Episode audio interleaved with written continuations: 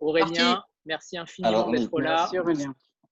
Merci. infiniment d'être là. Euh, est-ce, que, déjà tu pourrais euh, nous expliquer ton, parcours de vie? Oula, non, non, mon parcours professionnel de vie, ça va être très très compliqué. Euh, professionnel. professionnel. Alors, mon parcours professionnel. Donc, en fait, j'ai commencé il y a, je pense à ça tout à l'heure, il y a 20 ans. j'ai commencé il y a 20 ans comme lecteur à la série noire. on était en l'an 2000.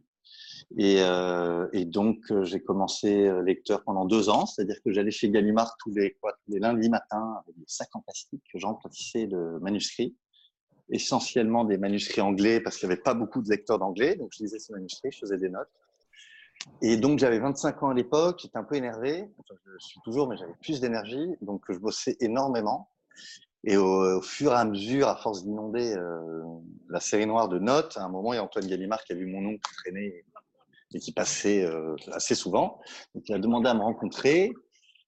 Et deux ans après, donc en 2002, euh, après ça va aller plus vite, hein, vous en faites pas, parce que sinon, à 40 minutes. Après, en 2002, donc je suis devenu assistant de Patrick Rénal, qui lui-même est parti en 2004. Et à partir de là, j'ai dirigé la série noire. Donc la série noire, je l'ai dirigée de 2004 à 2000. Euh, après, je me perds un peu dans la fin, c'était un peu le chaos, mais on va dire 2017. Et, euh, et, donc voilà, je suis un peu un bébé Gallimard. Euh, on a fait, euh, qu'est-ce qu'on a fait? Bah, La série noire, on a fait passer le, la série noire en grand format. Au tout début des années 2000, c'était la, la, petite série noire d'avant, comme on dit. Et donc on a passé ça en grand format. On a fait venir euh, pas mal d'auteurs français. C'est un peu moi ce qui me fait euh, marrer à titre personnel pas obligatoirement commercialement, parce que maintenant tout le monde fait du français aussi en se disant il y a peut-être un bon filon. Mais moi, c'était assez égoïste. C'était juste que j'avais l'occasion de, de traîner avec des gens vivants et pas seulement des agents et des docs à ouvrir. Euh, donc voilà, donc on a fait beaucoup d'auteurs français, dont Caril Ferré, Dewa, Antoine Chenas, Lisa Marteau, Ingrid Astier, enfin bon, tout un tas de, de, personnes. Et, puis voilà, donc en fait en 2017, euh, bah, la série noire, elle est bien. Euh, je le sais pour moi, donc je ne vais pas parler de chiffres et tout ça parce que ça me saoule, mais en tout cas, elle, est, elle allait très bien. Et je me suis dit, et qu'en même temps je divorçais, enfin ma vie était un peu un bordel, je me disais, quitte à tout exploser, euh, autant exploser tout jusqu'au bout, euh, et donc quitter la série noire parce que j'avais. Alors quand je dis j'avais fait ce que j'avais à faire, ça ne veut pas dire que j'aurais pu le faire encore 20 ans, hein, c'était vraiment ma collection euh, fétiche.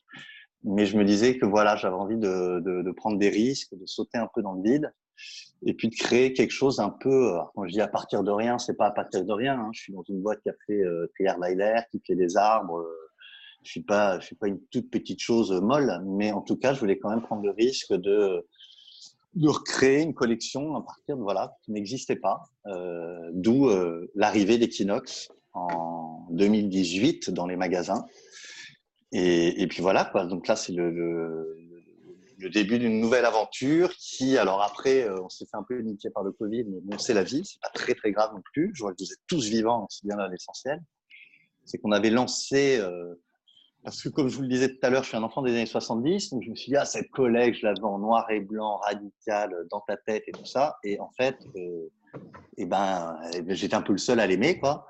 Et, et, je ne suis pas, comment dire, moi, j'ai pas de problème à changer. Si vous regardez la série noire, pendant que j'étais, on n'a pas arrêté de changer les maquettes. Et moi, je suis pour euh, les collections comme des, euh, je le disais avant, hein, mais comme des virus, c'est-à-dire que ça, ça prolifère, ça mute, ça change euh, non-stop.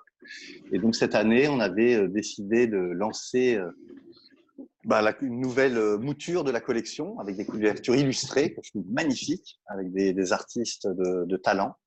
Et donc voilà, donc c'était une, nouvelle a une nouvelle année euh, prometteuse qui a été un peu comme ça coupée dans le, on a un peu coupé l'herbe sous le pied, mais on a encore plein de choses dans les, j'allais dire dans les bottes, plein de bons livres à venir. Et donc, euh, donc voilà. Donc Equinox, parce que la question va être un peu, c'est quoi Equinox? Alors Equinox, en fait, euh, alors ça je vous le dis qu'à vous, mais euh, c'est absolument, euh, c'est-à-dire j'ai changé de costard euh, enfin de costard, de t-shirt, mais euh, l'homme à l'intérieur, entre guillemets, reste le même. C'est-à-dire que je fais toujours. Parfois, les gens euh, râlent sur la marketing, enfin le côté marketing de la vie. Tout est marketing, tout est marketing. Mais souvent, on pose des questions qui sont un peu marketing. Genre, mais alors, c'est quoi Equinox comparé à ça rien de, ça ne change en rien par rapport à la série noire. C'est juste que Beccaria, le, boss des arènes, me permet d'aller, euh, j'allais dire, d'aller au bout de mes fantasmes. La série noire, on pouvait faire ci, mais on pouvait pas faire ça. Enfin, c'était une vieille dame de 70 ans. Là, là, il y a un peu une carte blanche et une confiance de Beccaria qui me permet aussi bien, euh, j'allais dire, d'acheter des titres très très commerciaux que de faire des livres très très pointus entre guillemets pour la beauté de l'art et que tout ça cohabite dans une dans une même collection euh, avec, euh, bah, comme je vous disais, quoi, une collection illustrée, c'est-à-dire que c'est pas juste des photos qu'on va chercher sur une banque de données et qu'on on fait clic clic clic quoi. C'est des artistes, alors il faut parler avec eux, faut faut discuter avec l'auteur, discuter avec l'illustrateur. Après, il faut convaincre le service commercial, tout ça. c'est beaucoup beaucoup plus de boulot, mais en même temps, ça magnifique. Et, euh, et puis cette idée de la, de la couverture couleur, est venu euh, après justement parce que je vois Anthony L euh, qui se tient derrière une très belle affiche, euh, l'étoile du Nord et c'est cette, euh, cette couverture qu'on a trouvé sublime. On s'est dit mais pourquoi se chier à faire une jaquette? On multiplie le papier, on, enfin ça coûte du fric et tout. Pourquoi on ferait pas directement euh, le livre le livre en couleur Donc c'est comme ça que c'est comme ça que c'est parti, cette idée du changement des, des livres en couleur. Alors, Equinox, euh, comment dire? Alors moi j'ai une vision. Euh, le polar c'est une galaxie. Hein, je sais pas, euh, j'ai pas bien regardé euh, parce que j'ai vu qu'il y avait des mecs fous, genre les forges de Vulcain et tout ça, mais j'ai pas vu si vous aviez interviewé d'autres polars 2 entre guillemets. Et vous verrez le polar, il y a déjà le terme veut rien dire et ça illustre bien ça, c'est-à-dire que vraiment il y a à boire et à manger dans le polar et tout le monde y voit un peu ce qu'il veut. Hein. Il y a aussi bien des, des grands grands thrillers très commerciaux, très divertissants que encore une fois des romans noirs très pointus, très très littéraire même, euh, qui s'adresse à un public plus restreint. Et donc, moi, je viens de ce qu'on appelle pompeusement, mais euh, de la critique sociale. C'est-à-dire que je suis un enfant de Dashiell Hammett, euh, de Chandler, du Elroy, de, du quartet de Los Angeles. C'est-à-dire que pour moi, la littérature noire, qu'elle soit, après on parlera policier, thriller, en général, le noir, et de toute façon une, littérature qui va un peu ausculter la société et qui va aller gratter là où ça fait mal, là où ça coince, là où ça ripe un peu. Et euh, moi qui venais de la sociologie et qui venais de l'histoire, quand j'ai découvert cette littérature, je me suis dit, mais putain, avec ces livres-là, on a, on a tout. C'est-à-dire qu'on a à la fois le savoir, la connaissance, on apprend plein de choses, et en même temps, on est emporté par, euh, par une narration, par des personnages, par un style. Et je fais partie de ceux, euh, comme Jacques Higelin, qui disait Je vis pas ma vie, je la rêve. Je crois que le réel, euh, le réel est un mot, et que la fiction est une part du réel, et que justement, elle nous permet euh, d'aller d'aller encore plus loin, de pousser les, prendre un terme de musique, de pousser les potards à fond, et, justement d'aller ausculter. On ne peut, on peut, on peut plus loin la société. Donc moi, je suis pour un polar qui rate, je suis pour un polar qui fait un peu mal aux entournures. Enfin, si vous avez lu du Chénas ou du DOA, vous voyez bien un peu vers, euh, vers quoi je me tourne. Mais en même temps, euh, comme je vous le disais, le polar, c'est un monde hyper vaste. C'est un peu comme le jeu des sept familles. Et je crois je pense euh, qu'il faut qu'il y ait un peu de. Quand j'étais tout petit, que je commençais dans le métier, mais en fait, je, dis toujours les mêmes choses. J'étais, soit je progresse pas, soit j'étais brillant jeune. Enfin, en tout cas, ça ne n'évolue pas. C'est Arnold et Willy, qui est quand même une grande série, et euh, dans Arnold et Willy, le, le, refrain disait il faut de tout pour faire un monde. Et je pense qu'une collection de, que ce soit une collection de polar ou même une collection de littérature. Moi, je viens de Denis Roche, de euh, Fiction et compagnie, je viens des éditions du Sagittaire. Enfin, c'est toutes ces collections-là qui m'ont fait rêver quand j'étais gamin. Et ces collections sont des micro-mondes. C'est-à-dire que euh, Equinox, c'est un monde, c'est une micro-maison d'édition où, euh, où cohabitent euh, allègre, allègrement, euh, comme je vous le disais, des, des, des, gros thrillers américains et des premiers romans français euh, un peu plus, euh, un peu plus durs d'aspect, entre guillemets. Et je pense que tous ces gens-là euh, doivent vivre aussi. Ah, j'ai un putain d'écho, excusez-moi. C'est moi, pardon, pardon, pardon.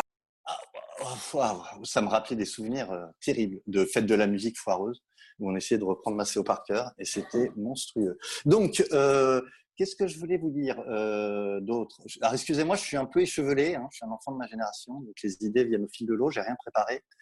Euh, donc, donc, pour vous illustrer un peu la diversité du catalogue Equinox, hum, je peux vous citer par exemple dans les, années qui, ont passé euh, des titres qui n'ont, vous verrez, absolument rien à voir, si ce n'est de cohabiter ensemble. Alors, vous avez aussi bien des comme je vous disais, des, romans noirs étrangers, américains. Je pense que l'anglo-saxon, c'est un peu la matrice du, bah, du polar et du roman noir, et que toute bonne collection se doit quand même d'en avoir.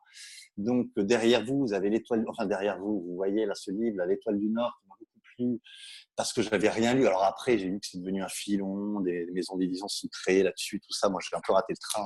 J'ai ouvert et puis après, je suis passé un peu à autre chose.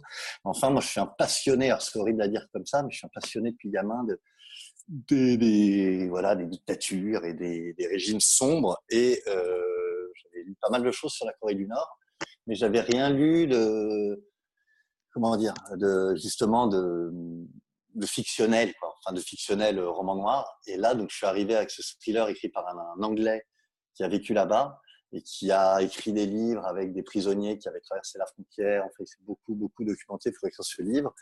Et, euh, et donc ça, c'était une manière pour moi de dire à la fois, bah, ce livre, il peut plaire à la personne qui a envie de passer, comme on dit, un bon moment. C'est-à-dire c'est construit, on peut pas s'empêcher de dévorer ce livre. Et puis en même temps, si ça se passe bien, vous sortez quand même un peu moins con de la lecture de ce livre euh, que quand vous y êtes entré. Et euh, moi, c'est ce que j'apprécie dans la culture populaire. La culture populaire, il y a populaire, mais il y a culture. Donc, je tiens beaucoup. Et, quand je dis ça, je dis ça entre nous. Hein, C'est-à-dire, c'est pas pédant, je ne prends pas là pour un truc, mais c'est donc c'est une ambition, quoi. Puis c'est aussi ce que moi je vais chercher dans un livre.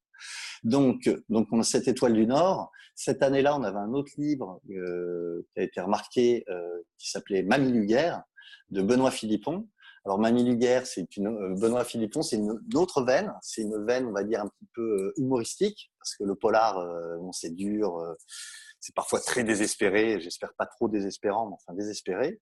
Et mais il y a aussi toute une toute une veine un petit peu humoristique. Hein, euh, je vous renvoie à certains livres de Manchette, certains livres d'ADG, enfin le, le, la gouaille, le, le, jeu de mots du Vautrin aussi, hein, du music enfin ces choses-là. Et donc Benoît Philippon est arrivé, on avait fait un premier livre à la série noire qui s'appelait Cabossé, une sorte d'histoire d'amour, La Belle et la Bête, euh, version actuelle.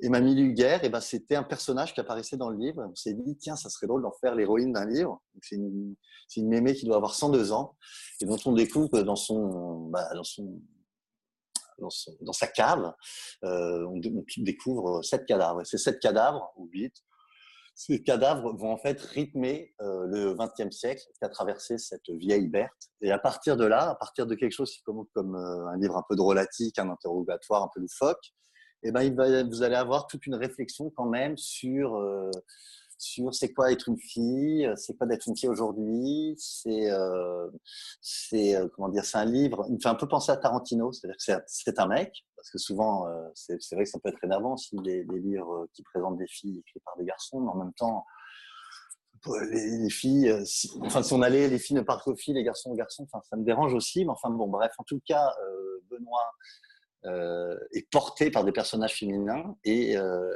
et ça, j'avais peu de comment dire d'auteurs avec qui j'avais travaillé comme ça. il me plaît beaucoup. Là, on vient de sortir un livre. Euh, donc je sais pas euh, qui sont les gens avec qui je parle, s'il y a des libraires, des blogueurs, des, enfin bref, je parle à, comme si vous étiez vous. Euh, on a sorti une semaine avant euh, le confinement un livre qui s'appelle Joueuse, qui est le nouveau livre de Benoît Philippon, et, euh, et, donc voilà, je vous conseille vraiment de défendre ce livre parce que là aussi, comment dire, on s'était dit. Je sais pas si vous soyez, mais il y a la couve là. Euh, alors attends, je vois pas, mais je, je vous fais confiance. Je, je, regarde. Ah oui, yes, Pauline de Book Tester. Yes. Donc voilà, donc c'est joueuse. Merde. Bon, alors euh, ah bah je suis, il y avait écrit vous étiez Pauline. deux. Vous étiez deux. Ah, d'accord, mince. Ah, vous voyez Pauline. Voilà, je suis, je suis, tombé sur Pauline en premier. Bon, bref, je me suis perdu. Euh, et puis en plus, il y a beaucoup de. Enfin, bref, faut que j'arrête de regarder les gens, sinon je vais perdre mes idées. Euh, alors attendez, excusez-moi, ça m'a déconcentré de voir tous ces gens. Euh, je sais plus ce que je racontais. Euh, euh, oui, alors je disais oui, donc joueuse. Euh, et ben, quand, parce que donc Mamie Lugar a quand même rencontré un certain succès. On a, vendu quasiment 15 000 en grand format.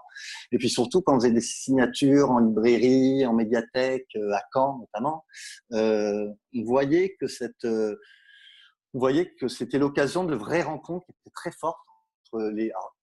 beaucoup, c'était des lectrices, mais aussi des lecteurs, mais enfin que ce livre les avait beaucoup mués. Donc après, on s'est dit putain. Euh, quoi faire Enfin, il y a le, nouveau livre qui, arrive. Et on s'est dit, parce que c'est un peu ça les grands auteurs, c'est euh, et en musique aussi, je vous renvoie à Neil Young, c'est comment faire la même chose tout en étant complètement différent. Enfin, c'est des questions éternelles hein, que se sont posées David Bowie, que se sont posées plein d'artistes. Et donc en fait, il a réussi à, à créer avec Joueuse, donc si vous allez suivre une, une jeune femme d'une vingtaine d'années, euh, joueuse de poker, bluffeuse invétérée, qui dépouille les mecs à, j'allais dire à tour de bras, mais à coup de carte surtout, euh, bah, vous allez suivre cette, euh, cette, cette jeune femme qui essaye de monter la meilleure équipe de bluffeurs de poker pour jouer la partie du siècle. Sa partie à elle. Et cette partie à elle, vous verrez, renvoie à quelque chose d'assez intime. Et donc là, pareil, ça commence comme des, des, galeries de personnages, de portraits qui décrivent un peu quand même l'état de la société française. Euh, et notamment la violence faite aux femmes. Et puis, tout d'un coup, ça prend une ampleur totalement autre, un côté un peu euh, ogre. Euh, je vous laisse, compte pour, compte pour adultes. Et on retrouve toujours cette gouaille, cet humour, cette tendresse, cette bienveillance. Et donc, voilà, si vous pouvez essayer de, de faire un peu vivre ce livre, euh, bah, ça me fera plaisir parce qu'il a beaucoup bossé dessus, ça me vachement bien. Et euh, voilà, ça me rendait un peu triste de, de, voilà, de savoir que une semaine avant, c'était un peu dur. Mais bon, hein, c'est pas le seul. Euh, Qu'est-ce que je voulais dire? Vous voulez pas? Parce que là, ça, ça, fait quoi? Ça fait 20 minutes que je parle non-stop.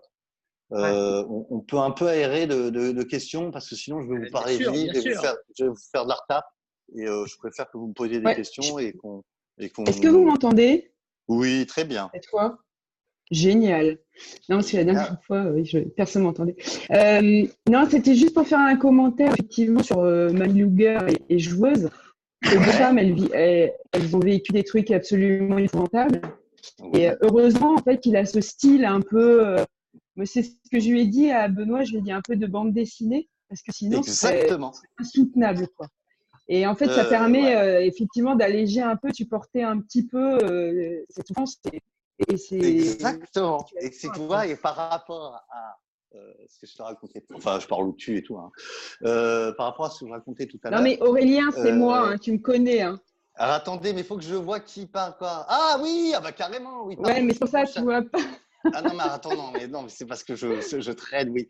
Bon, et, euh, oui, mais il ne faut pas que vous. Après, non, je, non, c'est parce que voilà. je suis arrivé en retard, excuse-moi. Voilà. Mais alors, euh, je ne sais plus ce que je racontais, résultat. Après, quand ça interagit trop, après, je me perds. Mais Donc, bon, je bref, disais, je... heureusement ouais. qu'il a ce style, euh, un... heureusement qu'il a ce style un peu un peu léger parce que sinon ce serait un souper. Voilà. Et donc, voilà. moi, j'ai tendance parfois, j'ai tendance parfois à faire effectivement des livres. Euh, par exemple, je vous, alors je vous conseille par curiosité, hein, mais quand même, euh, le livre qui s'appelle Requiem pour Miranda de Sylvain Camti, eh ben, c'est euh, là, il n'y a aucun humour, c'est-à-dire que c'est un livre. Moi, ce que j'aime bien dans l'idée euh, d'une collection, c'est de surprendre. Moi, les collègues, je les vois un peu comme un bar ou un salon, et il y a des zones, il y a des espaces, et, et j'aime l'idée que la personne soit un peu surprise, genre ah j'ai adoré, j'ai adoré King Kong, euh, je vais me prendre celui-là, et puis tout d'un coup, bah, peut-être un peu moins aimé, ou en tout cas être euh, surpris, surprise. Euh, voilà, c'est ça que j'essaye je, aussi de provoquer. Comme quand, je sais pas, bah, quand j'étais gamin, par exemple, la première fois que j'étais allé voir une expo de Francis Bacon, bah, ça m'avait ça m'avait violenté. je savais pas si j'aimais ou pas, et puis après, ça a fait son chemin. Et, et ça, c'est quelque chose qui doit qui doit perdurer. Enfin voilà, c'est ce que j'essaye de, de, de, faire perdurer. Et c'est vrai que les livres durs, parce que tu parlais tout à l'heure d'insoutenable, euh, bah c'est vrai que c'est pas toujours facile de défendre les livres durs et que c'est agréable pour ça d'avoir euh, aussi des livres comme Benoît qui amènent un peu de respiration. Encore une fois, euh, euh vive, enfin je sais pas, vive les saisons, vive les changements, vive euh, voilà, que, les choses soient soient un peu plastiques et chaotiques comme elles le sont dans la vie. Et j'espère que les si vous regardez un peu Equinox, c'est un peu comme une photographie du, chaos actuel. Et d'ailleurs, on a trouvé cette phrase, on était là, trouver Equinox, trouver du sens au chaos. Alors quand c'est trouver du sens au chaos, ça veut pas dire, c'est pas donner du sens au chaos, c'est pas Donald Trump et des théories conspirationnistes, mais c'est essayer à travers un acte littéraire de trouver un peu du sens à tout ce qui euh, nous environne, euh, que ça soit dans le cas de Philippon, euh, les rapports, euh, les rapports de sexe, que ça soit avec Dominique Manotti, le rapport à la police, que ça soit, enfin toutes ces choses-là, des livres qui vous euh, divertissent et qui en même temps, bah, il faut regarder un peu le monde différemment et pour rester dans une image un peu de bar, parce que j'aime bien les bars. Enfin, maintenant, là, je peux me gratter, mais j'aimais bien ça. j'aimerais bien avoir, enfin, j'aimerais avoir l'illusion que si quelqu'un rentre dans un, dans un bar avec un livre Equinox et qu'il rencontre quelqu'un au bout du bar avec un livre Equinox qui n'est peut-être pas du tout comme lui, euh, même pas, pas, la même coupe de cheveux, pas ceci, pas cela, et eh ben, il puisse quand même aller l'approcher et lui dire Ah, tiens, tu dis un truc machin. Et à partir de là, une conversation euh, née, et puis, et, puis, et, puis, et, puis, puis, Moi, ça m'est souvent arrivé comme ça. Euh, j'ai souvent rencontré des auteurs dans des bars, j'ai souvent rencontré des. Euh, je vous conseille un livre qui s'appelle Nadja d'André Breton, et euh, ça vous décrit ça. C'est une histoire d'amour, mais ça vous décrit le, euh, comment euh, l'inattendu peut surgir au coin de la rue, le merveilleux, l'irréel. Et, euh, et, je pense qu'il faut quand même beaucoup parler de ça en littérature, parce que surtout en polar, parce que souvent on a fait du polar une sorte de grosse machine, alors que c'est un laboratoire le polar. C'est pas une poule aux œufs d'or pour faire plein de fric. Il y a des livres qui ont une dimension commerciale, mais le, le, le roman noir, c'est en général plutôt un laboratoire. Et après, c'est toutes les autres littératures euh, qui en profitent. Hein. Euh, quand on lit Léla Slimani, une chanson douce et tout, enfin, les gens après sont là dire Oh, dis c'est accrocheur et tout. Ah oui, oui, mais si tu disais des polars, tu verrais qu'il y a des choses comme ça partout. Et voilà, donc euh, ça, c'est le, le monde du polar. Et, euh, et ça me va très bien aussi d'être un petit peu à côté. Alors, je vais, je couper deux secondes parce que je vais m'ouvrir une bière. J'ai entendu tout à l'heure qu'il y avait un mec qui avait débouché un truc. Je me suis dit, mais merde, pourquoi est-ce que moi je ne serais pas pareil? Donc, je disparais de l'écran juste une seconde, mais vous pouvez me poser une question. Eva Je suis là. Ouais, moi j'avais une euh, question pour toi, Aurélien. Tu parlais beaucoup de, as beaucoup parlé de tes auteurs. Et ma question, elle est valable pas que pour Equinox, hein, aussi pour euh, Série Noire. Tu disais que tu préférais les auteurs euh, vivants aux auteurs morts. C'est tout à ton honneur. non, pas obligatoirement morts, mais enfin, tu vois, quand ils sont morts, je sais que, entre les deux malheureusement, enfin entre les deux, non. bah, j'ai bossé avec ADG. Enfin, j'ai bossé avec des gens qui sont morts. Et, ce que je veux dire, ce qui m'embête plus, c'est euh, plus que les, anglo-saxons sont parfois un peu durs d'approche. Et moi, je suis très une tape dans le dos, euh, j'écoute les Ramones, enfin, je suis assez relax. Et euh, avec les ricains, soit ça prend, soit ça prend pas. Et là, heureusement, j'ai réussi à bosser avec des auteurs américains. Patrick Finn, Patrick Michael Finn, qui a fait Ceci est mon corps, et puis Jedidia RS qui a fait Les Affreux, euh, Les Féroces, pardon, Les Affreux c'est le prochain. Et ben c'est des mecs qui n'étaient pas publiés aux États-Unis parce que les gens trouvaient ça un peu trop bizarre.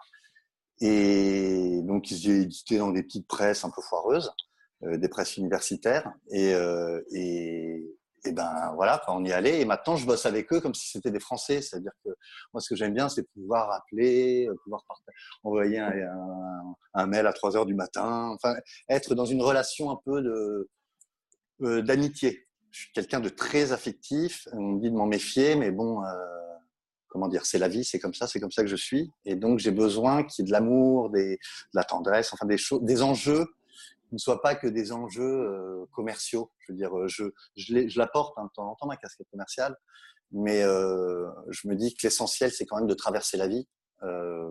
Voilà, d'essayer de vivre le plus longtemps possible et puis d'être aimé et d'aimer les gens et puis euh, et puis et de faire des belles rencontres, les livres. Alors quand je dis ça, ça ne veut pas du tout dire euh, là je bosse comme un chien. Je suis en train de bosser le prochain Carrie Ferré qui vient sortira l'année prochaine chez Equinox. Je suis très heureux. Mais euh, donc je bosse beaucoup sur les livres mais en même temps, euh, comment vous dire, euh, moi je suis, euh, j'ai été éduqué avec euh, les, les, textes grecs, avec Échille, avec Euripide, avec euh, Sophocle, avec bon, il y a des milliards de livres, il y a des millions de livres, tout a déjà été écrit, tout a déjà été dit, donc il faut être un peu relax, être ambitieux dans ce qu'on fait au jour le jour, c'est-à-dire comme un artisan, on a envie de faire le plus bel objet, et puis en même temps de se marrer, quoi, ne pas oublier de se marrer et de se dire que la vie euh, ben voilà, la vie elle est, elle est courte, quoi. C'est un claquement de doigts. Donc, euh, donc voilà. Je sais pas si ça répond vraiment à la question. Non, j'ai pas eu le temps de poser ma question. Ah merde Oh putain, l'horrible, l'affreux, pardon. Eh ben je notais. En fait, ma oh, question c'était oh, euh, où tu les trouves en fait tes auteurs, euh, qu'ils soient français ou américains? C'est des gens que tu connais. Là, tu parlais d'auteurs américains qui n'étaient pas encore publiés aux États-Unis. Enfin, voilà, comment eh ben, en fait, les, les tu rencontres les auteurs? Eh ben, les Ricains, je les ai rencontrés. J'étais invité à, une, conférence à Philadelphie pour recevoir un prix pour ce que j'avais fait à la série noire. Et donc, j'avais deux heures sur une scène à parler. Et donc, vu qu'il fallait parler en anglais et tout ça, que je suis un peu timide et tout, j'avais un peu picolé et tout, j'avais fait un peu le mongol, enfin, mais gentiment. Hein. Je disais des choses intéressantes, mais j'étais un peu foufou. Quoi. Et en sortant de scène, il y a un mec qui est arrivé qui m'a dit À toi, il faut que tu lises ça. Et le lendemain, il m'a amené deux livres. Et puis je les ai lus et je les ai aimés. Euh, les auteurs français, par exemple, là, l'année prochaine, je vais sortir un, un auteur qui s'appelle Benjamin Dirstein, euh, qui a fait deux livres au Nouveau Monde, une petite maison, dont euh, La sirène qui fume, je crois, et que je vous conseille activement. Et ben lui, je l'ai rencontré à un festival qui s'appelle Bloody Flurry, à côté de Caen. Et, euh, et on était tous les deux un peu, euh, enfin je sentais qu'on était un peu euh, mal au, monde, parce que les festivals, c'est pas toujours évident. Et puis comme deux débiles, on s'est mis à picoler dans le coin, et puis on s'est regardé, tout d'un coup, il y a une lueur dans les yeux, et on s'est dit, ah, allez, on va se fumer une clope dehors. Et puis hop, euh, les choses se passent comme ça, en fait. Euh, c'est un, peu non écrit. Et puis après, ben, il y a des mecs euh, ou des filles aussi qui m'envoient leurs textes parce qu'ils ont lu d'autres livres. Et, dans les lettres, parfois, je, me dis, il y, y, avait un mec, on a fait un livre qui s'appelle Planète Vide, qui s'appelle Clément Millian. Donc, ils ont fait Planète Vide à la série noire. Et puis, on a fait L'impitoyable c'est pas l'impitoyable, enfin j'ai oublié le nom, je suis en train de perdre mes moyens. Mais enfin bref, résultat, quand j'avais reçu son premier manuscrit, euh, il m'avait envoyé une lettre tellement belle, tellement intelligente, sensible et tout, que je me suis dit, de toute façon, on va faire un livre. C'est-à-dire qu'à un moment, la rencontre avec l'individu précède le livre. Le livre, il flotte, il est dans l'air, c'est euh, comme... Euh, il y avait Pearl Jam qui disait euh, les, pensées sont comme des, papillons. Euh, les livres, c'est un peu pareil. Ce qui, ce est important, c'est la rencontre parce que c'était toi, parce que c'était moi. Et à partir de là, ça déroule. Quand, il y a une vraie rencontre, une vraie communauté, je m'aperçois avec ça dans le temps, c'est là où on travaille le mieux. Quand c'est juste professionnel, eh ben, c'est un peu moins intéressant parce que, parce que comment dire, ça, ça dépend que du résultat commercial d'un livre et on sait que ça, c'est des choses qu'on ne maîtrise pas, quasiment pas du tout. Quoi, hein. Sinon, je vous mentirais si je vous disais que je sais ce qui va marcher ou pas. Tout ça, c'est un peu du, du hasard organisé. Donc, comment je les rencontre? C'est pareil, chaos, euh, chaos organisé et puis euh, quand même beaucoup traîné dehors. Euh, je suis connu pour être celui qui arrive le plus tard au bureau et qui part de loin le plus tôt. Et euh, la vie, elle est dehors. Euh, pour reprendre Breton, il disait la vraie vie est ailleurs. Et je pense que pour un éditeur, la vraie vie, elle, elle est, elle est pas, elle est pas dans son bureau et elle est pas, euh, elle est pas dans son quartier. Quoi, faut se balader. Donc moi, je fais beaucoup de rencontres. Je, je j'arrête pas de, je sillonne la France quand c'est possible. Et, euh, et puis, et puis voilà. Sandra? Oui. euh, bonsoir Aurélien. Euh, bonsoir. Je vais te tutoyer parce qu'on est de yes, la yes, génération. Yes. Tu parlais de génération. Ouais. Voilà. euh, je vais revenir un tout petit peu au début de, de ce que tu nous disais. Enfin, je vais poser deux questions en une. Bon, tu as, as, parlé des influences d'André Breton, d'Echille, tout ça. Est-ce que, est -ce que tu es tombé très vite dans le, le, polar ou est-ce que tu as lu euh, d'autres choses qui t'ont... Non, en fait, je, je, suis entré dans le polar par... Euh, euh C'est-à-dire, quand j'étais jeune, je faisais des bêtises et, euh, et donc j'ai toujours été, comment dire, sensible à... moi, moi mes, mes, quand j'étais gamin, je lisais Kerouac, je lisais Fante, je lisais Bukowski, euh, je lisais euh, Morand quand il parlait de, vitesse, d'excitation. Je lisais, euh, euh, je lisais Burroughs. J'étais à fond dans la littérature de la défense, de la drogue, de, la sensation. Euh, Burroughs, enfin tous ces gens-là. Et après, ça c'était entre 15 et 20. Et le polar, moi, je l'ai découvert vers 21 ans.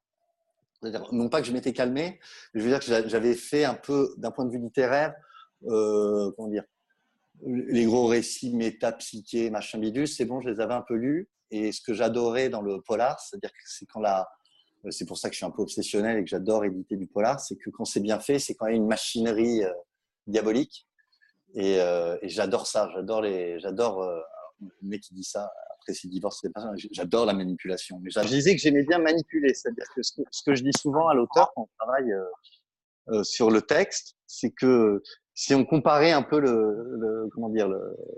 l'acte de, l'écriture à l'ascension d'une montagne d'alpiniste, enfin d'une vraie, vraie montagne quand il marche, l'alpiniste quand il est, parce que mon père était alpiniste quand il était plus jeune, c'est pour ça que ça sort cette image. Euh, bah vous accrochez des pitons euh, sur la paroi pour euh, faire passer vos cordes et, monter.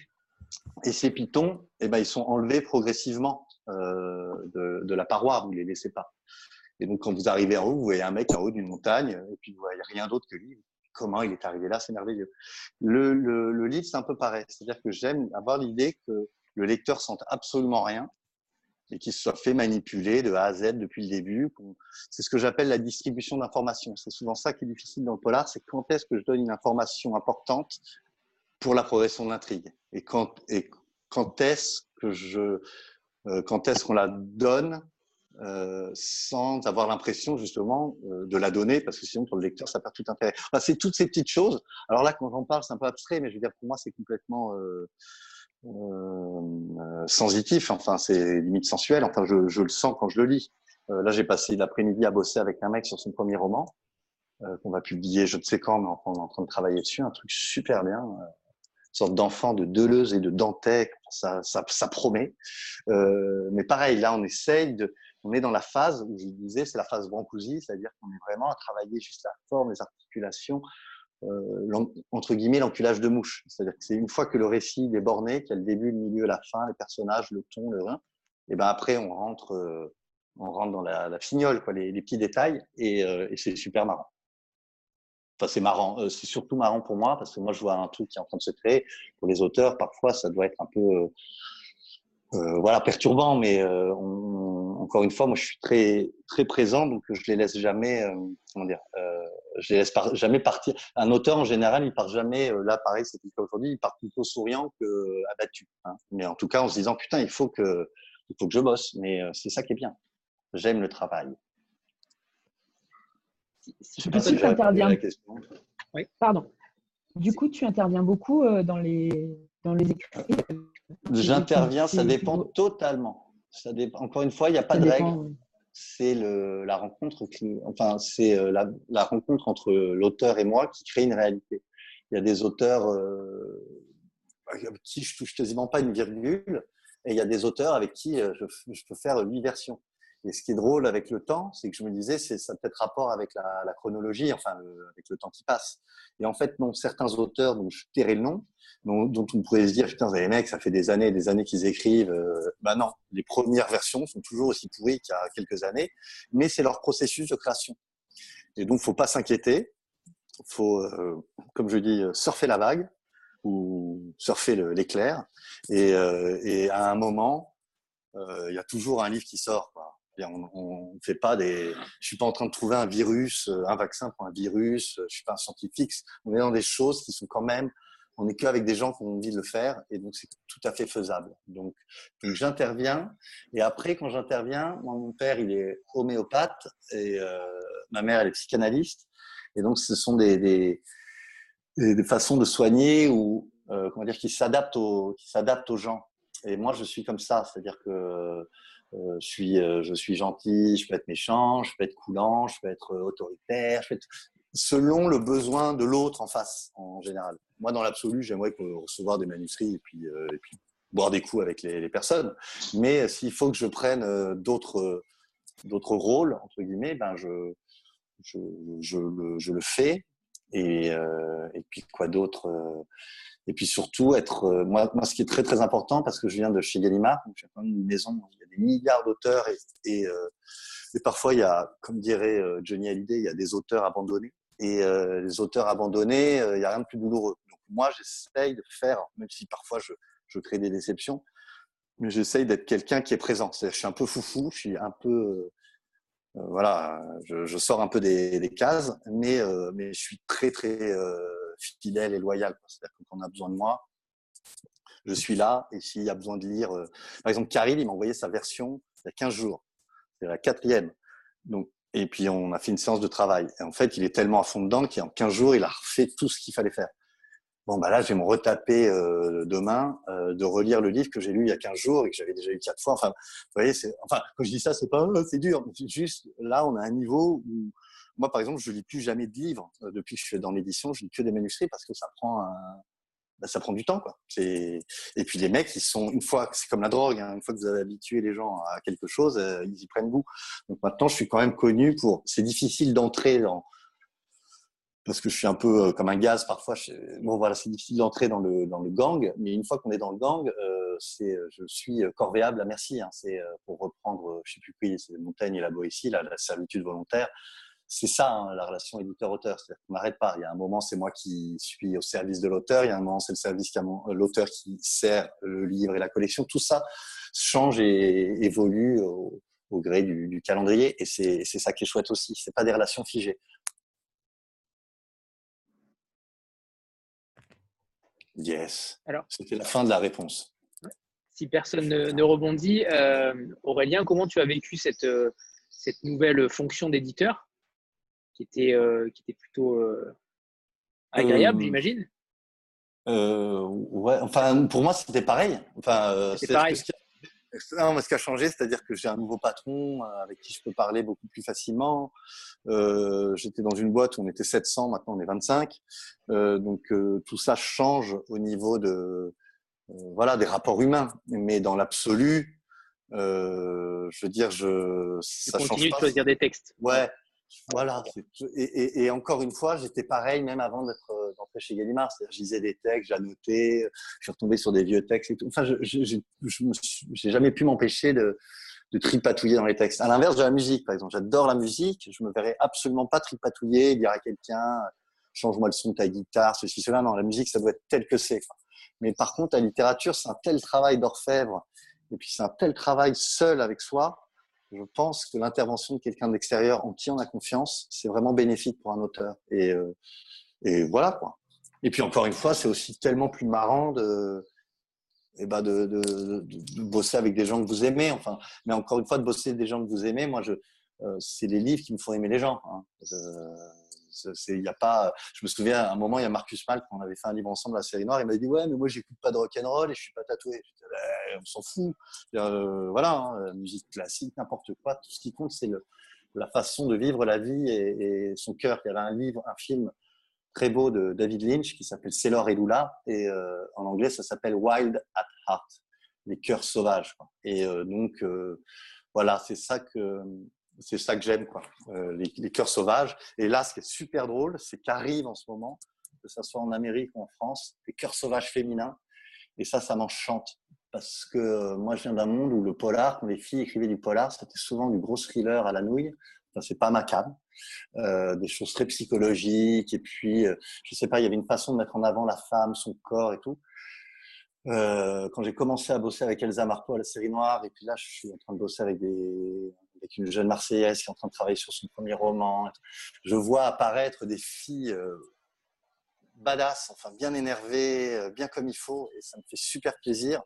Euh, aussi des, auteurs américains, des, filles qui qui tape là où ça fait mal et puis qui justement qui moi en tant que mec me renvoie un peu parfois à ma je sais pas notre côté misérable euh, et pathétique et ça je trouve ça vachement bien des, livres qui futent un peu des, coups de pied dans les couilles des garçons je trouve que c'est pas mal mais que tout ça soit en même temps à côté que le livre d'après ça peut être un gros livre macho c'est-à-dire que tout ça existe. Il ne s'agit pas de faire une collection, euh, le polar féminin. Ah, on ne fait pas du marketing, c'est des rencontres de personnes.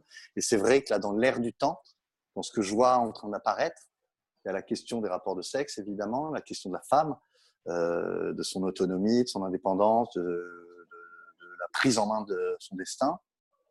Et puis il y a la question de tout ce qui est l'écologie, et notamment de toutes les questions sur euh, euh, bah, l'écoterrorisme, euh, les voilà euh, jusqu'où on peut aller. Donc là aussi, j'ai des gros j'ai des gros thrillers vachement bien qui posent des bonnes questions sur sur l'époque actuelle, tout en voilà, tout en passant un bon moment. On n'est pas là, on fait pas de la socio, on passe un bon moment.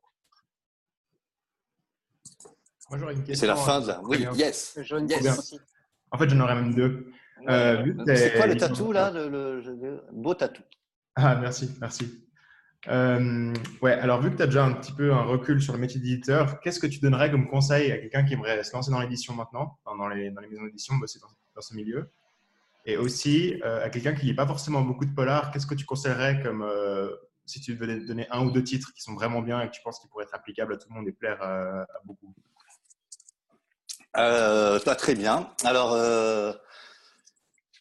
alors dans l'édition, ce que je conseillerais, parce que je vois que comment dire, je vois que j'ai côtoyé beaucoup de gens qui, ont fait des formations, comme on dit, des, formations professionnalisantes et tout ça.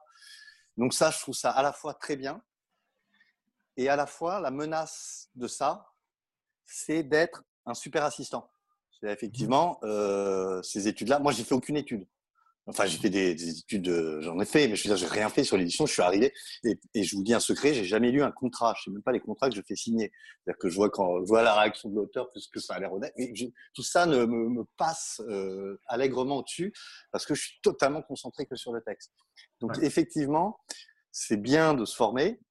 Mais ce que je disais souvent quand je faisais des interventions, euh, je sais pas quoi, dans des trucs de, de libraire ou, ou, je sais pas quoi, des formation, ah, j'ai oublié, en banlieue à Paris, je disais aux, étudiants de, de, passer quand même pas mal de temps euh, dans les parcs, à, peut-être pas filmer des manches, mais euh, à, à, rêver avec un bouquin, à, à, se promener, à perdre son temps. C'est-à-dire que c'est là où viennent les idées, c'est là où va se créer quelque chose, et pas juste d'être une sorte de bête de concours qui sait quoi faire, sur quel bouton appuyer, et qui serait vide à l'intérieur.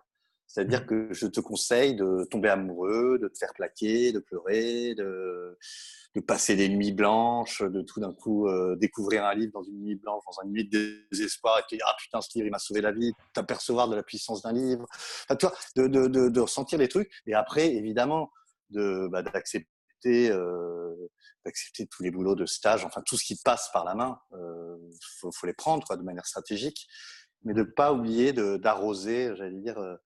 Euh, la, la, la, plante en toi, enfin le, tout ce qui est créatif et tout ce qui est un peu euh, impalpable, ton, je, vais dire ton individualité. Parce que c'est là où, à un moment, tu te distingueras et tout d'un coup, tu arriveras, tu te diras sur un livre. Tu... Et là, les gens se diront Ah, putain, mais mince, quand il parle de ce livre, il a l'air tellement habité. Enfin, tu vois, c'est. Donc, c'est ça que je te conseille de cultiver. ensuite, il y avait une deuxième question, comme dirait l'homme politique, qui est, j'ai oublié.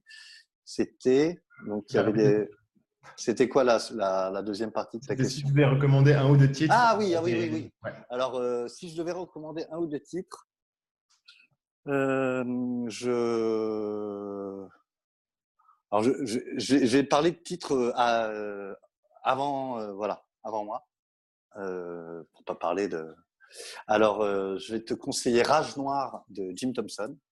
C'est un chef-d'œuvre absolu de noirceur. On est dans le pur roman noir. Et puis, alors ça, c'est chez Rivage, en poche, enfin la version petite. Et ensuite, euh, un livre qui est un peu passé à la trappe, que j'avais adoré, qui a été ensuite adapté. Alors, comme toujours, les adaptations, euh, une fois qu'on a lu le livre en premier, c'est impossible. Donc, le film est nettement moins bien que l'adaptation. Enfin, le film était bien parce qu'il y avait James Woods, et donc c'était quand même bien. Euh, ça, ça c'était repris par Larry Clark, et ça s'appelait Encore un jour au paradis. Et le, le livre euh, s'appelle comme ça. Donc c'est encore un jour au paradis.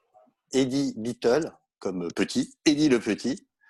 Et euh, ça, c'est l'histoire, alors ça se passe dans les années 70, et c'est l'histoire d'un gamin de 14 ans qui se lie d'amitié avec une sorte de, de gros marlou défoncé, dealer, euh, one again. Et ça mhm. commence comme, un, comme des vacances, et puis évidemment, on est dans une série noire, donc ça finit mal.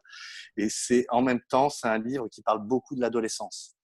Parce que ça, c'est un truc euh, qui, je trouve, euh, est super mal exploité. Euh, c'est l'adolescence. Mais créer l'adolescence traitée en tant que telle, c'est-à-dire pas un livre traitant de l'adolescence pour les adolescents. Je parle pas de trucs jeunesse, mais je, trouve que dans le roman noir, la figure de l'adolescent, qui est pourtant une figure en crise structurelle, structurellement même, ben voilà, je trouve qu'on pourrait faire plus de choses avec. Donc là, tu tu as, vraiment ce gamin de 15 ans qui en plus tombe amoureux d'une fille qui doit en avoir 18. Donc, euh, c'est le rêve de tous les garçons quand on était jeunes. Et donc, non, c'est vraiment un super livre. Et tout ça sur une ambiance un peu, bah, bah voilà, années 70, rock and roll, funk. Euh, euh, et puis voilà. Donc, c'est vraiment bien. Je sais pas si c'est les plus grands livres, mais en tout cas, tu passeras vraiment un bon moment de lecture. Bien, merci beaucoup. Mais de rien. Benoît? Allume ton micro. Ouais, ouais, ouais, ouais, ouais t'inquiète pas de souci. Ouais, bonsoir Aurélien. Bonsoir, Aurélien. Euh, justement, moi, je, rebondis un petit peu sur la, toute première question d'Eva par rapport à tes auteurs dont tu te sens proche. Et moi, je t'avais rencontré à l'époque avec euh, DOA. Euh, ouais. Euh, on s'était vu à Lyon. Enfin, c'était vraiment très sympa. je suis bordelais à la base, donc forcément, Khaled, je le connais bien et je suis ravi d'entendre ça. Donc forcément, ben, ça me fait rebondir. Et, à Kandoa, quoi. ah, non, Deoa, non. ça, c'est, voilà. Deoa, ça, Deoa, ça sera pas. Non, c'est pas, c'est pas le. Plus tard. Ouais, pas de souci. c'est, pas, pas dans l'horizon. C'est pas à l'horizon. Et une deuxième question, euh, on va dire, qui a, plus trait euh, à la fois à l'actualité et, euh, et au, milieu littéraire que, tu disruptes, on va dire, hein, parce que tu es quand même celui qui bouleverse et qui, qui, qui bat un petit peu les, rebat un peu les cartes, et ça, c'est vrai que c'était vraiment top de ce côté-là. tu me fais penser aussi par moment, alors pardon si, si la comparaison n'est pas du tout bonne, à Claro. qui, a, qui, a son, qui, a son, qui, a son, putain de franc-parler euh, et, j'aurais bien aimé avoir ton avis en tant que bah, qu'éditeur, euh, même si ça a strictement rien à voir avec le polar, on est d'accord, euh, sur, ce que, bah, sur sa, dernière sortie, on va dire, si vous n'êtes pas au courant, il a demandé Alors, moi, au prix Renaudot, savoir, au prix Renaudot de sortir son bouquin. Alors, c'est quoi le, problème, le, machin? Ben, en fait, je suis au courant de rien, moi. Non, non, mais il a écrit, il a écrit au Renaudot. Il était dans la liste des Renaudot, du Renaudot, en fait. Ouais. Et il a écrit au Renaudot en, leur expliquant que ben, dans ces moments-là, euh, le ridicule, enfin, il n'avait aucune envie de jouer le ridicule, quoi. Donc, de venir le, de venir le sortir. Euh, en ces temps, en fait, où la question du masque est sur toutes les lèvres, à défaut du masque lui-même. Oui, mais euh, les prix, c'est quoi? C'est en septembre? C'est Ouais, je n'ai aucune envie de participer à quelque mascarade que ce soit, même patronné par des écrivains aussi talentueux et prestigieux que le sont, pour ne citer que Messieurs Beck, Bédard, et Besson. Je vous demande donc de bien vouloir retirer au plus vite moyen de la sélection. Les honneurs des honneurs, a dit Flaubert, le ridicule aussi, ajouterai-je. Vous voyez en littérature aussi, certains gestes barrières sont nécessaires. Cordialement, Claro. Quelque chose me dit que. Moi, mais moi, franchement. Aurélien Masson aurait, aurait pu faire la même chose. Non, non, non. Parce que moi, je suis. Euh, comment dire euh, alors attends, il va falloir que je sois politiquement correct. Euh, mais moi, je suis pas dans la République non, des lettres. Non, justement, on est Non, mais tu vois, c'est-à-dire que je suis pas, je suis, non, mais je suis pas dans la République des lettres. Moi, je suis pas comme Caro, il est bien dedans. Euh, voilà, hein, c'est le c'est pote d'Énard, c'est pote de machin. Enfin bon, il nage là-dedans et euh, donc il peut en penser ce qu'il veut. Bon, bref, j'ai peu d'avis moi sur le monde littéraire. C'est-à-dire que moi, j'ai fait du roman noir justement euh, pour ne pas côtoyer ce monde. C'est-à-dire que ce monde-là ne m'intéresse pas, mais pas, il m'intéresse pas ni pour ni contre et tout. C'est-à-dire que tout à l'heure, je te parlais de rencontres. Et eh ben moi, les mecs avec qui je me marre, c'est les polars 2. Parce que les polars 2, enfin les mecs qui font du noir et tout ça, c'est, ils ont souvent une littérature très dure, un peu, alors certains disent déprimant, insoutenable ou ce qu'on veut, mais c'est qu'en fait, c'est à la pratique, on s'aperçoit que c'est surtout des gens très joyeux, très optimistes, très gays, très euh, des grands cœurs, et qui sont juste malades du spectacle de ce monde qui marche sur la tête. Et donc, c'est en ça que le roman noir, c'est une littérature de la communauté. Ouais, c'est la littérature de la vie surtout. Voilà, on est entre de la vraie vie, de la vraie vie entre guillemets, quoi. Et on sait, on sait qu'on y est. Nous. Ouais, euh, voilà. Donc, euh, t'écris avec le, avec le cœur, t'écris pas pour le portefeuille, quoi. Oui, ou même pour les prix. C'est-à-dire que parce que le portefeuille, euh, pourquoi pas Moi, moi, je suis un peu punk, hein, donc euh, s'il y a moyen de faire un hold-up, je le fais. Mais, c'est plus la reconnaissance, c'est-à-dire que euh, c'est les postures de je suis un rebelle à l'intérieur d'un monde dans lequel je vis. je suis content d'être le rebelle. moi, c'est pas du tout mon problème. Mon problème, c'est de sortir des livres. justement, on a cru à un moment, on disait ouais, il se la joue rebelle. moi, je suis pas du tout rebelle. C'est juste qu'en fait, je m'en fous. Le seul truc qui m'intéresse, c'est mes livres, que les livres ils soient au mieux de ce qu'on a pu faire. Hein. Je ne fais pas que des chefs-d'œuvre, loin de là. Mais en tout cas, on y a beaucoup bossé. Que mes auteurs soient heureux et que mon patron, eh ben, il gagne suffisamment de fric pour me faire mon salaire. Et comme ça, j'achète des skates à mon fils. Donc, c'est la seule chose qui m'intéresse profondément. Après, la reconnaissance du milieu, euh, tous ces trucs-là, ça me fatigue. Et quand j'étais chez Gallimard, j'ai publié des livres, euh, des livres dans la blanche notamment euh, le, recueil de nouvelles de Raphaël qui a, qui a reçu le Goncourt. Je l'ai édité. Donc j'ai édité des livres dans la blanche. Et à chaque fois que j'ai édité dans la blanche, je me retrouvais avec des auteurs et je vois qui avaient des problématiques qui étaient différentes. Et bizarrement, les auteurs de blanc sont beaucoup plus sinistres que les auteurs de romans noirs. Ils sont beaucoup plus fermés sur eux. Ils se posent des questions sur la postérité. Moi, euh, quand je serai mort, je serai mort. Je serais bouffé par les vers. Et donc, savoir ce qui se passe, à la rigueur, je, bah, très bien, mais je m'en fiche. et ça, cette problématique de la postérité, c'est quelque chose que j'ai vu uniquement chez des auteurs de blanche. Je n'ai jamais vu un polar 2 me dire mais est-ce qu'on me lira après ma mort? Alors que j'ai entendu plein d'auteurs de blanc et je dirais pas les noms parce que même des jeunes. Quoi. Et donc on n'est pas dans cette problématique-là. Et, euh, et c'est pour ça que voilà, c'est pour ça que je, je, fais du noir. C'est-à-dire que je dois vous avouer que dans le noir, c'est un monde extrêmement vaste et le thriller pur et dur euh, qui a tué le docteur Moutard et compagnie, c'est pas obligatoirement ma cam.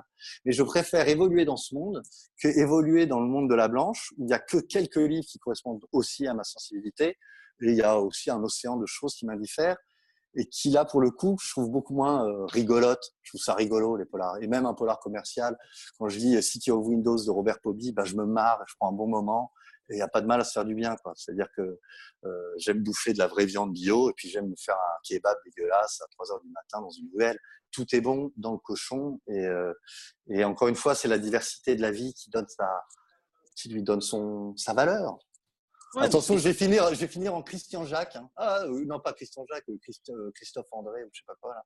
Ah bref, le self-help et compagnie. mais bon, bref. Vivons l'instant présent, faisons-nous plaisir et vivons quoi. Point. Voilà, exactement. Stéphanie. C'est déjà un vaste programme. Oui, moi j'avais une question aussi. Euh, Aurélien, bonsoir. Bonsoir. mais en fait, tu as déjà plus ou moins répondu. Je me demandais avant la rencontre quelle était en fait la vision du monde d'un éditeur de polar? C'est-à-dire qu'avec des a priori ou des préjugés, on pourrait se dire euh, c'est quelqu'un qui a une vision très noire de la société euh, et qui essaye de, décrypter la société à travers euh, voilà, bah, le regard des auteurs sur, sur le monde. Et c'est pas forcément le cas en fait, d'après ce que j'ai compris là ce soir. Donc je me bah, demandais C'est-à-dire que, bon, ça faudrait me côtoyer, mais c'est-à-dire que moi je viens de, je viens de Harakiri, euh, je, je, suis un, un enfant euh, du professeur Choron, c'est-à-dire que quand j'étais gamin, il traînait pas très loin de. Je le voyais tout petit, j'étais mais quel est cet homme qui se balade avec son verre de champagne et sa bite à l'air? J'étais je veux putain, putain, je veux être ça. Quoi. En plus appris que ce mec était un intellectuel. Mais donc résultat, euh, parfois je suis désespéré. Euh, euh, mon comment dire, mon fond euh, ah, attendez, voilà, mon fond est très très sombre. Euh, mais vu qu'on est cerné par le noir partout, par la mort, par la à un moment, il faut déconner et il faut rire. Donc c'est toujours ce mélange euh, des deux. Les gens que je trouve tout le temps tristes, ils me désespèrent. Et les gens que je trouve toujours joyeux, je me dis mais ils sont cons ou quoi. Donc euh, donc c'est voilà comme comme les saisons, c'est euh, j'aime les humeurs comme des comment dire comme des ciels d'Écosse faut que ça change toutes les dix minutes. Et, et, donc, les auteurs de polar sont, sont à la fois des personnes très joyeuses, et, mais tout d'un coup, au détour d'une bière, on peut se lancer sur un sujet et là partir dans des conversations qui peuvent être très dures, très noires. Enfin bref, voilà. Mais, euh, on n'est pas des désespérants. On est parfois désespérés, mais pas désespérants. Enfin, j'espère. Mais il faut quand même une certaine acuité sur, euh, sur, le, sur le monde, enfin, sur, la, ah bah. sur la société pour éditer du polar, je pense. Alors, sur la, il, y a, il y a deux aspects, moi, qui m'intéressent dans le polar. Il y a l'aspect social, là, dont je vous ai parlé, qui est celui qui est le plus français, entre guillemets. C'est vraiment notre tradition. Et puis ensuite, il y a une autre veine, qui est la mienne, euh, mais que je fais très peu parce que, parce que, parce que ça, voilà, c'est pas obligatoirement commercial. Mais moi, ce qui m'intéresse aussi, c'est euh, que produit cette société moderne euh, dans notre psyché à nous, c'est-à-dire en dehors de la société, des classes sociales des, milieux professionnels et tout ça. Qu'est-ce que ça nous fait à nous? Comment est-ce qu'on aime aujourd'hui? Comment est-ce qu'on s'évade? Comment est-ce qu'on Pourquoi est-ce qu'on se drogue? Pourquoi, pourquoi, pourquoi, pourquoi la compulsion? Pourquoi, euh, pourquoi, comment dire, l'addiction? Pourquoi toutes ces choses-là? Je trouve que le roman noir est un prisme d'accroche euh, très très intéressant. Et là, on n'est plus dans la grande société entre guillemets, mais on est dans la société en moi, c'est-à-dire euh, dans mon ventre, j'ai euh, j'ai cette société. Et donc ça, c'est des livres comme par exemple les livres dont je parlais tout à l'heure de Sylvain Carnissier, Requiem pour Miranda. Ce que j'avais adoré dans ce livre, Donc j'ai quand même eu droit à Télérama qui a dit mais on se demande pourquoi est-ce qu'on écrit des livres comme ça. Donc là, c'est gagné. C'est-à-dire que si on, rejette l'existence même d'un livre, ça veut dire que c'est bon, le, pari est gagné. Et donc ce livre vous, décrit en 100 pages toute petite une fille qui se fait prendre en otage et qui se fait violer et tuer par deux mecs. Première partie c'est elle et deuxième partie c'est les deux mecs. Et, et ça fait douloureusement penser aux funny games de Michael Haneke. Euh, donc là, encore une fois, on n'est pas dans, du rigolo. Mais euh, comment dire, quand on va au bout de ce, euh, de, ce, de ce cauchemar, on s'aperçoit que les serial killers eux-mêmes sont les plus misérables, désespérés des personnages. C'était l'histoire de faire de ces gens-là qu'on a tendance à mythifier bah, montrer ce qu'ils sont. Quoi. Des pauvres compulsionnels euh, qui peuvent pas médiatiser leurs désirs, qui veulent quelque chose, qui le prennent et qui sont toujours, toujours insatisfaits. Et donc, ça sera toujours, euh, pour reprendre un peu l'image de Sisyphe. Quoi. Donc, faire comme ça des va-et-vient entre des discours un peu euh, politiques et sociaux et puis des discours plus psychologiques et intimes, c'est ça que j'aime bien aussi dans une collecte. C'est que tout ça cohabite ensemble. En quelques mots. Elle Euh, oui, bonsoir. Moi, j'avais une petite question euh, plutôt sur ton rapport. Ça, c'est du paysage. Mon Dieu, c'est où bah C'est à Nice. Ah bah ouais, total classe. Euh, donc bah voilà, je fais profiter du paysage en même temps. Ma question, c'était plutôt sur ton rapport au livre en tant qu'objet. Est-ce que tu as Enfin, est-ce que moi je sais que je suis très sensible à l'odeur du papier, à la, qualité de papier. Est-ce que tu apportes une attention à ce sujet-là ou c'est Alors, je vais, je vais, avouer, si vous regardez les nouveaux Equinox, c'est-à-dire ceux qui sont sortis à partir de janvier, avec ces couvertures en couleur, le papier est crème. Avant, les deux premières années, le papier était blanc. Je m'en étais pas aperçu parce que moi, pour moi, un livre, alors je vais vous dire un truc, c'est complètement horrible, mais pour moi, un livre, c'est un cadavre. C'est-à-dire qu'il a, il a plus d'intérêt pour moi. Je le lis jamais, le livre. Euh, c'est un objet qui est fait. Et, et, après, il va vivre sa vie et moi, je, passe à un autre manuscrit. Donc, je, fais, je, fais, en sorte que les livres soient beaux, c'est-à-dire les couvertures, les, hein. mais c'est vrai que de temps en temps, je, suis un peu abstrait. Et quand on met le nez dedans, et ben c'est en ça que la collection, euh, bah, elle progresse. Et là, je trouve que tel qu'elle est, le papier, il est dément, il est super glissant. Enfin, après, moi, je suis très euh, tactile et sensuel. Hein. J'aime que les livres soient beaux. Mais je dois avouer qu'avec le temps, alors ça, ça me renvoie il y a cinq ans, j'ai eu un, une sorte de divorce un peu désastreux et tout. J'avais des millions de livres. Et puis, je me suis retrouvé à vivre dans une boîte d'allumettes. Donc, tous mes livres, j'ai dû les foutre euh, bah, à droite, à gauche, à la campagne, s'éparpiller. Et je me suis dit, mais vanité, tout n'est que vanité. Et, euh, et euh, voilà, c'est-à-dire que maintenant j'ai un rapport un peu plus relax aux livres, c'est-à-dire je les achète, je les prends, je les donne, je les offre, je les fais euh, comme, euh, on parlait de juin, je les fais tourner et, je suis moins dans le dans le mon petit objet à moi moi moi. Mais par contre, je suis un peu ça en BD. Je connaissais pas la BD, j'ai découvert la BD il y a trois ans, donc là je suis un petit peu, je les donne pas celles-là, mais parce que ça coûte une blinde. Mais sinon les livres, je suis pour je suis pour que ça tourne et, et par contre évidemment que je fantasme les livres, hein, euh, parce que là, j'en parle comme. Mais le premier truc qu'on m'a dit, j'ai dit ah bah moi, je vais une... si vous me permettez de faire une collecte, moi, je veux un logo. Quoi. Je, suis gamin, je vis sur les logos, quoi. Les, les euh, Fiction et compagnie, c'est cette petite pastille, cette petite gravure de William Blake. Les, les éditions du Sagittaire, il y avait un logo. Enfin, il fallait un logo. Donc, je suis très très sensible à, à cet imaginaire du livre, mais il me renvoie plus euh, comme je vous disais, je j'ai plus l'occasion maintenant de lire, d'acheter des livres. J'ai tellement de livres à lire euh, que tout ce dont je parle, c'est un peu mes souvenirs d'enfance. C'est-à-dire c'est mes fictions et compagnie, chute libre, champ libre, euh, voilà, des, collections un peu mythiques. Et mais voilà, mais, je suis dans l'absolu, je suis pour ne pas avoir trop de respect pour les pour les objets d'art. Même, euh, c'est pour ça que j'aimais bien les pissotières de Duchamp et tout ça. Quand le mec a, pété la, la, pissotière de Duchamp à coup de marteau et tout le monde était là, ah, ah, ah, ça c'est drôle. Enfin, je suis pas, euh, voilà, on n'est pas là assez longtemps pour euh, s'accrocher à, à, trop de choses. Merci. Sandra, oui, vas-y. Oui, pardon, je n'avais pas entendu, Anthony. Euh, oui, Aurélien, est-ce que tu peux nous expliquer pourquoi, comment euh, Caril Ferré arrive chez Equinox? Ah, mais ah, c'est. Euh, comment dire? Parce qu'il y en aura d'autres qui vont venir. Hein, mais, mais, moi, ma vie, elle est, pas là. C'est, pas, le but, c'est pas de faire des transferts ou des machins. Donc, comment ça se passe? Ça se passe tout simplement que euh, que je suis pas un propriétaire vaché, quoi. C'est-à-dire que les auteurs, c'est pas des vaches avec euh, que j'aurais marqué avec un fer et euh, série noire, Equinox, machin bidule. Les auteurs, ils sont libres. encore plus les auteurs français. c'est pour ça aussi que j'aime bien bosser avec les Français. Un Français, on, on l'enchaîne pas, quoi. C'est-à-dire que s'il a envie de bosser avec moi, c'est qu'il doit y trouver quelque chose.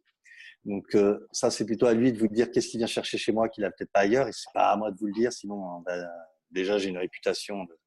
Bref, mais je pense qu'il vient, euh, bah, il vient un peu goûter l'herbe. Et puis après, il retournera faire une série noire. Euh, puis après, il dira ah, bah tiens, je m'en ferais bien une petite session d'herbe euh, Equinox.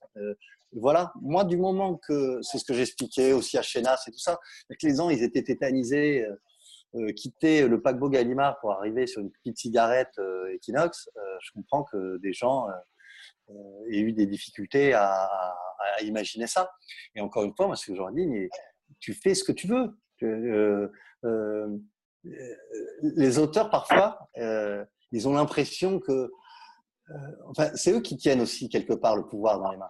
Et s'ils ont envie d'éditer Ruffin, il se fait pas chier, hein, il édite tout la tour de bras, il édite où il veut, Volodine, pareil. Donc voilà, donc moi ce qui est important, et c'est ce que j'ai dit par contre à Caril, ce que j'ai dit à Ingrid, ce que j'ai dit à d'autres qui vont faire des livres parfois chez Keynote, c'est que j'ai envie que ça soit, euh, vous verrez le prochain Caril, ça se passe pas en Afrique du Sud, il n'y a pas une histoire d'amour avec un, beau ténébreux et une euh, jeune fille euh, et puis des problèmes familiaux, c'est totalement différent. Ça se passe en Sibérie avec des mineurs et, et je trouve que Caril a entre guillemets passé un cap comme il avait passé un cap avec Zulu. Et donc moi, si je peux être celui qui accompagnent euh, des livres importants pour l'auteur et qui disent ah, ce livre-là, j'ai envie qu'on le fasse ensemble, et ben on y va. Et puis, et puis c'est tout con, c'est que euh, je veux dire, les livres, c'est aussi comme des tournées de rock. Hein, euh, on avait envie de se refaire une tournée, quoi. Se réunir, le Reunion Tour, et puis après de se faire toute une tournée à travers la France, et puis faire les débiles, rigoler, diffuser de la joie, se marrer. Et justement, euh, répondre à, parce que ça, on va nous poser 20 000 fois ces questions-là, te dire, mais parce qu'on a envie d'en faire un. Et puis ça se trouve, euh, dans une semaine, on va se casser la tête, on va se noyer des haches. Et puis euh, dans 5 ans, on se réconciliera. Et puis voilà, c'est la, vie. Faut que, faut que la vie soit vécue un peu comme des histoires d'amour. Et, et, moi, je suis quelqu'un qui croit à l'éternité de l'amour. C'est-à-dire, on peut se séparer, on peut faire un là. Quand il y a toujours quelque chose qui, voilà, il y a toujours un peu de braise qui rougeoie. Et, et à moi d'essayer de souffler sur ces braises. Oh là là, putain, c'était un peu neuneux l'image de la braise, mais c'est pas grave. Vous voyez l'idée. Eva? Ouais, rebonsoir. Euh, tout à l'heure, tu disais que tu avais plus vraiment le temps de lire, tu lisais que des manuscrits. Et euh, je me demandais si tu n'avais jamais eu euh, envie d'écrire. Et comment dire? Alors, alors j'ai écrit une nouvelle dans la NRF il y a très longtemps. C'est un truc un peu, enfin, c'est un peu Cronenberg, euh, c'est un peu sale. Euh, et là, et vu que ça parlait de cul et tout ça, enfin, j'ai pas eu un soutien de la personne à qui j'avais adressé le texte. Il avait un peu dérangé par le truc et bref, ça m'a. Et moi, je suis pas du tout confiant. Donc en fait, je suis avec mes auteurs comme on n'a pas été avec moi à un moment peut-être psychanalytiquement.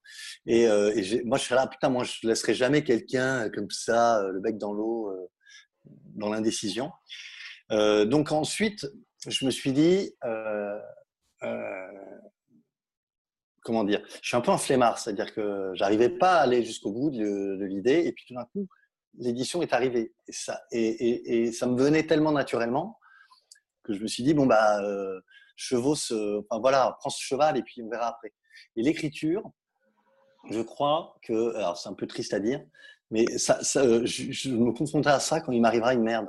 C'est-à-dire qu'à un moment, je sais que. Alors quand je dis ça, c'est pas noir et triste, hein, mais je sais qu'à un moment, euh, tout se paye dans la vie. Et je me suis bien marré dans la vie et je sais qu'à un moment, il faudra que je règle une addition et que la vie, elle va, elle va changer.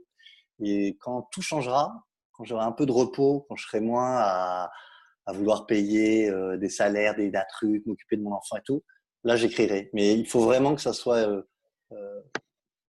dans, longtemps et puis surtout, ça ne sera pas sous mon nom. Personne ne le saura parce que parce que je suis trop parano. Donc après je dis ah oui, mais dit parce qu'il faut. Enfin bref. Donc euh, je, j'enverrai ça Et je rêve, parce que c'est super, euh, c'est ce qu'il y a de plus compliqué à faire pour moi, euh, à mes yeux, euh, c'est de faire de la littérature, alors quand on dit de la littérature érotique, ça, on dirait que dirait qu'on parle de la musardine ou de trucs. Je ne parle pas du tout, du tout de ça. Je parle comme, par exemple, quand vous regardez Faux semblant de Cronenberg, c'est ultra érotique et c'est pas du tout érotique. Euh, c'est juste des livres, voilà, de chair, trucs. Et c'est super dur à écrire. Donc à chaque fois que j'essaie d'écrire ça, je trouve ça pathétique. Et je me dis, ah, je vais aller me venger, je prends un manuscrit, j'annote le manuscrit, on dit, ah, oh, il y a trop de virgules et tout ça. Mais donc voilà, donc c'est pour plus tard. Et, et, en tout cas, ça ne me pose aucun problème. Je ne fais pas partie de ces éditeurs ah oui, c'est aussi ça, j'ai oublié, pardon. Excuse-moi, j'ai l'esprit d'escalier. C'est que j'avais euh, Rénal, lui, c'était un auteur aussi. Donc celui qui m'a formé à la série noire. Et je me souviens très bien d'un jour, un livre, j'avais lu un livre de Bernard Mathieu qui se passait au Brésil. Et, euh, j'avais trouvé le livre, il était énorme, il était 600 pages, euh, Carmelita. Et, et, donc je lis ce livre qui se passe dans les favelas et je trouve ça encore mieux que La Cité de Dieu qui est écrit par un Brésilien. Je vais voir Rénal et c'est un vendredi. Je lui dis Putain, faut que tu lises ça, tu vas voir, c'est un truc de dingue.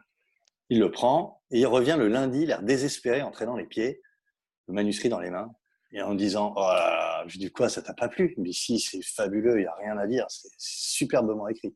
Et ça a éveillé chez lui un peu d'amertume parce que, genre, moi, je serais jamais capable de faire ce que ce mec fait.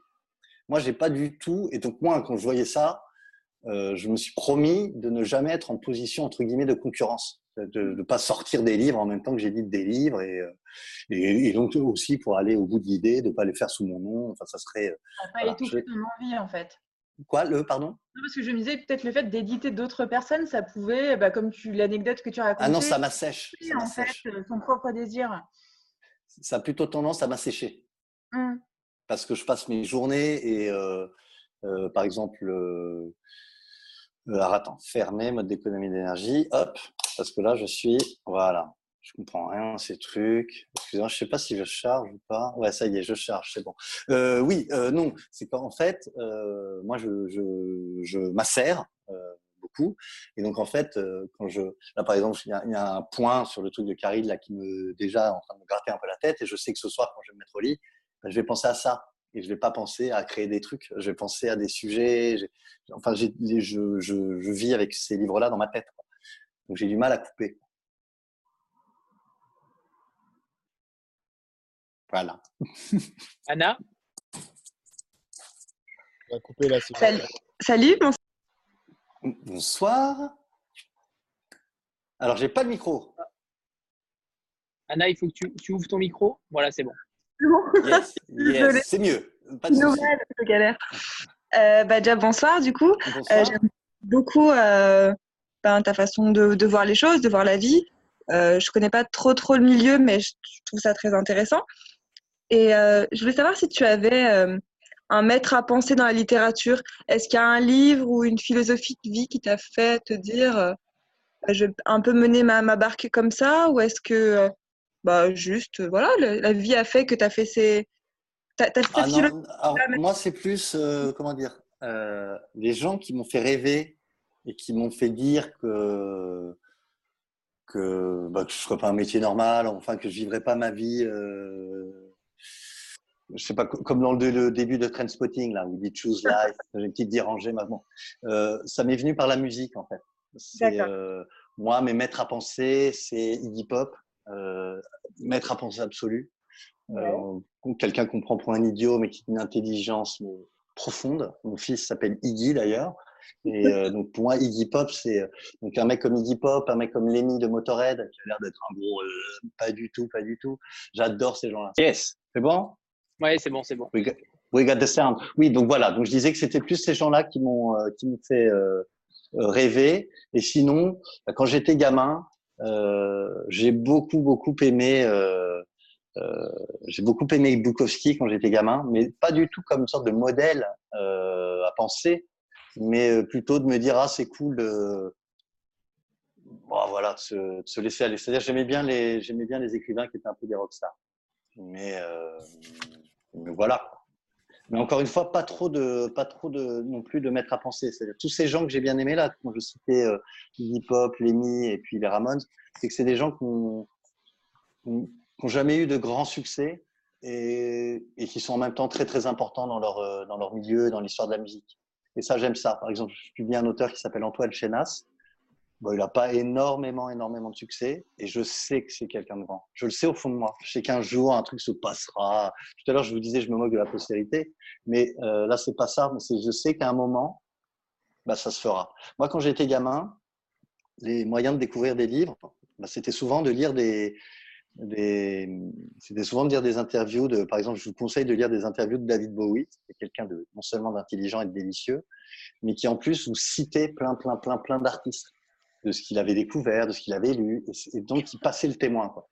Euh, Kurt Cobain de Nirvana était comme ça. Vous lisiez un article de un journal de un interview de Kurt Cobain, vous aviez 20 000 groupes à, écouter, 20 euh, 000. Euh.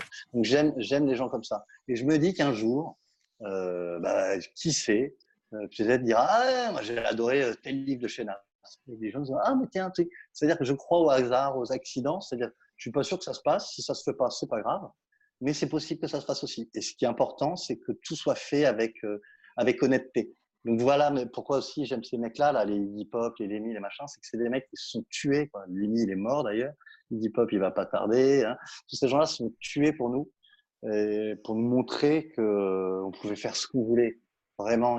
Alors chacun à sa manière. Chacun, on a, on a, on a tous des cadres et des limites. Mais quand même, quoi, on pourrait beaucoup plus se marrer qu'on ne qu'on ne le fait, je pense. Et, et dans tout, hein, même euh, euh, parce que maintenant, moi, je suis célibataire et tout.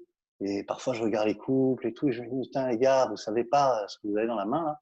Et euh, voilà, enfin, voilà amusez-vous, soyez ambitieux. Et même chose dans la littérature, tout, tout est pareil. Quoi. Tout est, il n'y a, pas de mur entre la vie, le cœur, les livres. Du coup, les personnes qui t'ont inspiré, c'était plutôt des, c'est les musiciens qui t'ont inspiré plutôt que les auteurs, du coup, alors? Carrément. Carrément. Ouais, ouais. À part, euh, à, part mais euh, j'ai kiffé William Burroughs. William Burroughs, c'était euh, voilà, c'était une allure démente. Et puis William Burroughs, il a fait un disque avec Kurt Cobain qui s'appelle They Called Him the Priest ou un truc comme ça. Enfin bon, donc c'était aussi une figure un peu Burroughs, il était un peu rockstar, c'est-à-dire c'était un pote de Patti Smith, c'était un pote, enfin de tout ce tout ce monde des années 70 où j'aimais bien, c'est que tout ça tout cohabiter un peu. Hein. C'est-à-dire, on retrouvait à la même table un peintre, euh, un, écrivain, un, cinéaste, et puis David Bowie au milieu qui fait tout. Euh, et puis voilà. Et, euh, j'aimais aussi beaucoup Lou Reed, qui, est, aussi quelqu'un de, d'assez littéraire dans ses textes. voilà, c'est un peu ces gens-là qui m'ont fait rêver et qui m'ont fait dire, pour reprendre le Renault, mais le, le vrai Renault, avant, qu'il devienne fou. Euh, société, tu m'auras pas. C'est comment, comment euh, trouver un. Moi, j'étais extrêmement angoissé quand j'avais 20, euh, 25 ans sur à la fois comment participer à cette société, parce qu'on est obligé de le faire, et comment ne pas, comment ne pas se trahir et pas trahir. Ça aussi, c'est c'est un conseil, quoi, ne pas trahir l'adolescent qui est en vous. Je pense que voilà, vraiment entre 15 et 25 ans se passent des choses essentielles pour chaque individu et que faut pas l'oublier et il faut pas essayer de recouvrir ça par l'expérience de la vie. Il faut au contraire se jeter dans la vie à corps perdu. Quoi. du, coup, euh, du coup, pour toi, le, polar, c'est un peu aussi euh, la façon de garder ton identité tout en, en, te faisant plaisir, quoi, en, en kiffant peu ta vie. Quoi. Totalement. Et puis surtout, c'est ce qui me permet de me. Euh, ça, ça, sonne sérieux et tout, mais je suis d'extraction protestante. c'est ce qui me permet de me regarder devant une glace mais tout simplement devant une glace. C'est-à-dire que moi, je, suis, je fais partie de ces mecs un peu cons qui se sont engueulés à vie avec des potes à 20 ans parce qu'ils ont choisi de faire HEC, quoi. Ou de faire euh, HEC ou des écoles de commerce, quoi. Et qui vendent maintenant n'importe quoi et qui gagnent euh, 1000 euros par mois. Et euh, j'ai un peu un côté vieux con parfois. Euh, genre, euh, faut, faut être en accord avec soi-même, quoi. Donc, j'essaye de l'être au maximum. Euh, ce qui m'explique pas, ce qui m'empêche pas de faire des conneries et tout ça. Enfin, je disais que j'avais une vie un peu chaotique, donc j'ai mon lot de, de, conneries. Hein. Mais j'essaye de, voilà, j'essaye de rester un peu droit dans un monde tordu. Et le polar, c'est ça. C'est pour ça que je pense que le polar, euh, les gens qui aiment vraiment le polar, ils aiment ça. Et que le polar, c'est vraiment ça. C'est des gens qui essayent de rester droit dans un monde tordu de partout. Et on leur dit à tous, oui, t'es tordu, t'es tordu. Non, non, je suis pas tordu, putain, c'est le monde qui est tordu. Et donc, quand tout d'un coup, on a ce sentiment-là, Euh, moi, j'étais un adolescent numéro. Hein. Je regardais mes pieds, je parlais pas aux filles. Hein. Et ben, quand je découvrais des livres qui me parlaient de cette difficulté à être au monde, putain, je me sentais moins seul et je me disais, ah, ben, voilà, c'est voilà. Et plus on a conscience qu'on est des animaux et qu'on vit et fait tous les, mêmes choses, qu'on a tous les mêmes sentiments, ben, plus ça doit être libératoire et nous pousser à faire vraiment ce qu'on veut, vraiment. Mais moi, j'ai adoré, par exemple ce confinement. C'est-à-dire que j'étais triste que mon fils euh, était avec sa mère et sa nouvelle famille, enfin tout ça dans une grande maison du, de campagne. Moi, j'étais dans mon petit appart parisien tout seul. Donc, au début, ça a été un peu triste. Et puis après, mais je me suis dit, mais putain, mais en fait, mon gars, tu. Parce qu'au début, tout était fermé. Puis après, j'ai trouvé des moyens de m'approvisionner, de vivre ma vie, bref. Et je me suis dit, mais en fait, ma vie, c'est une vie de confiné euh, de manière générale. Bon, alors, je préfère quand il y a les bars, mais ma vie est un peu une vie de confiné. C'est-à-dire, je vois des gens, je travaille sur des livres, euh, je rêve beaucoup, je pense beaucoup, je suis beaucoup allongé sur un lit à regarder le plafond. Et, euh, donc voilà, le confinement, c'était un peu euh, ça poussé à l'extrême, mais, mais je m'en referais bien un coup. C'est-à-dire s'il n'y avait pas de difficultés économiques et que je ne voyais pas le monde s'effondrer, et des gens à moi perdre leur argent ou leur emploi, trucs comme ça. Mais dans l'absolu, si on pouvait décréter que deux mois par an, rien, mais rien, rien je trouverais ça pas mal. Je trouvais ça euh, assez intéressant. Et puis on ferait plein de dettes et tout. Enfin, moi, je suis assez, euh, je m'en fous. Je, je, il, y a, un truc, vogue la galère, c'est-à-dire et que, et que vogue la galère. Mais euh, j'aime bien. Moi, par exemple, si j'avais été sur le Titanic, j'aurais été le, mec qui, j'aurais, on m'aurait trouvé au bar, c'est-à-dire au bar, en train de, aller un dernier coup, une dernière musique et dansons quoi, dansons. voilà. Merci Donc, du coup, Aurélien, tu avais un, super programme prévu. Salut. Je la connais bien. Mais oui, on connaît bien. Euh, tu avais un super programme pour 2020. Il y avait plein de bouquins que moi j'attendais. Super pour 2021. Et, j'espère que tu viendras nous présenter à Aéroville. Ouais, ouais, c'est toujours le bienvenu, de toute façon. Euh, du coup, avec le confinement, je suppose que tu as dû décaler des sorties. Euh, comment ça se passe pour ton programme 2020 Qu'est-ce qui nous attend dans les prochains mois? C'est quoi les. Alors, qui vous attend? Alors là, vous attend en juin. C'est bien, putain. Euh, moi, j'étais parti sur mes trucs, euh, philosophie de la vie à deux balles et tout. Là, c'est un ah, truc C'est du euh, concret. Ouais. Allez, bac, bac, dans les bacs, bac dans les bacs. Alors là, on va sortir en juin un livre qui s'appelle Marseille 73 de Dominique Manotti que je vous conseille activement, qui est vraiment alors, ce qui se passe, comme son titre l'indique, à Marseille en 73. Et donc, on suit l'inspecteur Daquin. Je ne sais pas si vous avez lu Manotti, mais on avait déjà fait un livre avec, avec, avec lui euh, dans cette période à Marseille dans les années 70 qui s'appelait Or Noir. Et ça, c'est la suite. Et elle prend un fait divers, c'est-à-dire que c'est l'assassinat d'un, d'un, maghrébin euh, suite à, disons qu'il y, a eu un accident, euh, un contrôleur de j'allais dire la RATP, mais c'est pas la RATP à Marseille, mais enfin, se fait tuer par un maghrébin, mais on s'aperçoit que ce maghrébin est complètement déficient mentalement et qu'il va finir en HP. Mais lors de l'inhumation, il y a une sorte de marche commémorative en l'honneur de, ce mec mort, et ça finit en ratonnade. Et lors de cette ratonnade, il y a un jeune euh, maghrébin de 16 ans qui va être tué, et Daquin va faire cette enquête, et ça va vous plonger dans une France mais qui est tellement actuelle, c'est-à-dire qu'en 73, il y a genre 60 Arabes qui se font tuer euh, sur, en France à travers le territoire. Vu que c'est traité en fait divers, c'est que des petites brèves, on a retrouvé un corps, hein, mais vous verrez d'où on vient et que le climat euh, dans lequel on est euh, ne sort pas de nulle part. C'est vraiment elroyen, c'est vachement bien. Donc vraiment, c'est un de ses meilleurs. Euh, ensuite, on va sortir un super thriller euh, enfin, australien qui se passe en Australie, écrit par une, une écossaise qui s'appelle The Cry. Et c'est de la balle. Donc ça a été adapté par une série euh, par la BBC. Et euh, alors ça, je peux pas vous en parler. C'est un thriller de couple, c'est-à-dire que c'est un jeune couple qui perd son nouveau-né. Et ça paraît très glauque, mais c'est accrocheur au possible, parce qu'au début du livre, la narratrice, qui est la mère de l'enfant disparu, est en procès. Donc on se dit, bah, mais elle n'est pas en procès à cause de cette histoire d'enfant. Tout ça va être beaucoup plus compliqué. Et ça se passe en Australie, qui est très très peu décrit. Euh, enfin, je pas, enfin moi en tout cas, hein, j'ai peu fait dire qu'il se passe en Australie, donc vraiment j'ai bien aimé. Donc ça s'appelle The Cry. Donc ça c'est les livres du mois de juin. Et ensuite à l'automne, on va faire que deux livres parce qu'on va pas être salaud avec les libraires, on va pas, euh, on va pas trop les arroser. Enfin, il y a trop de livres euh, en suspens à droite à gauche. Donc on va faire le livre de Thomas Sands qui s'appelle L'un des tiens, qui est un livre sublime. Il avait fait un, feu dans la plaine. Donc ce livre qui s'appelle L'un des tiens, vous verrez, c'est très drôle. On, devait le sortir en février de cette année. Et, ça vous décrit une France dans un monde traversé par un virus, le H1 24 000, 12 000. Euh, les gens sont reclus dans des villes avec des bastions, le bastion nord, le bastion est, le bastion ouest. On ne peut pas circuler aussi facilement que ça. Euh, dans les campagnes, euh, les, eaux sont polluées, l'électricité, tout ça, ça, commence à, plus fonctionner. Euh, les banques de données, pareil, parce qu'on peut plus mettre de l'eau pour refroidir les, circuits. Tout part un peu en vrille. Les animaux, vous verrez des animaux décharnés. Donc c'est dans ce monde complètement fantomatique qu'on va suivre la destinée d'un homme qui part à la recherche de son frère qu'il a abandonné quand lui avait 15 ans et qui le rend responsable de tous ses malheurs, et d'une jeune femme qui, elle, a perdu l'amour de sa vie lors d'une manifestation en ville, après la charge violente de la police. Et euh, ils partent dans le sud rejoindre ce frère qui serait réfugié dans une montagne parce qu'il est alpiniste. Et c'est un livre, mais ça, la bande, c'est un livre qui vous broie le cœur, mais je vous promets que c'est un livre qui vous broie le cœur et qui vous donne envie d'aimer, qui vous donne envie de serrer le prochain dans les bras, qui, voilà. Moi, c'est un livre qui m'a fait chialer. Et, euh, j'adore ce Thomas Sands. Je, le trouve extrêmement radical. Et puis là, il est tendre.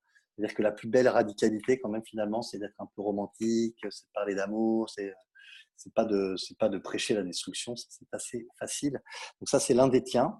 Et ensuite, on va sortir un. Tu alors merde, je crois que je crois que c'est tu me manqueras demain. Et euh, vous verrez sur le programme. Et c'est ça, c'est un livre de Heine Baked. C'est un thriller euh, norvégien.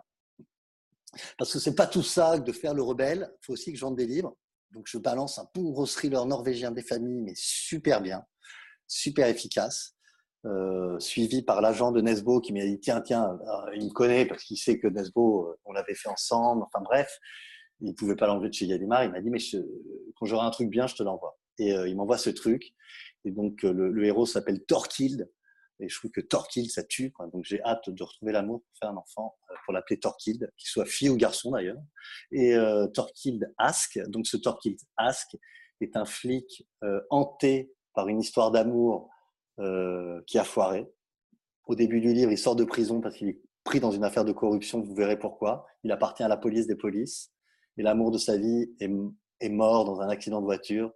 Donc, on se dit qu'il est en partie responsable. Et à côté de ça, il va mener une enquête plus classique. Vous allez découvrir un personnage que je trouve quand même hyper attachant. Alors, c'est plein de pathos, mais dans le bon sens du terme. Et puis, dans le ton, c'est un petit peu, euh, ça se passe sur une île, dans un vieux phare abandonné. Il part à la recherche d'une personne qui a disparu. Donc, il y a des côtés un peu gothiques, comme ça. Euh, un peu comme le traitement qu'en avait fait, euh, avait fait Scorsese du, du livre Shutter Island on a, un, on a un peu ce côté-là. Donc ça, c'est les, sorties. Et puis alors après, l'année prochaine, j'ai plein de, de, trucs qui tabassent. C'est-à-dire que j'ai euh, Ferré, il y a Robert Poby qui revient, j'ai fini le deuxième, il est mille fois mieux que le premier. C'est-à-dire que c'est un serial bomber qui, euh, qui agit dans New York. Et la première bombe, c'est dans le musée Guggenheim, ce musée en forme de spirale. Et c'est une bombe thermobarique. Donc c'est que les corps qui flambent et le reste est intact. Donc on est dans cette sorte de, de, de musée mythique, iconique de New York euh, qui est noir de suie et de, de, et de matière décomposée. Et, euh, et, l'enquêteur, là, Lucas Page, qui est donc euh, ce, cet enquêteur atteint d'un syndrome d'Asperger, se lance dans l'enquête et il va trouver la solution parce qu'on est dans un thriller. Donc voilà. Donc ça, c'est pour, euh, pour les trucs à venir. Enfin bon, je ne vais pas vous parler de 2021, mais il y a plein de choses dans mes, dans mes bottes. Marimé Le... Par, Parimé Non. Marimé. Ah, pardon. Ah, pardon. Bonjour.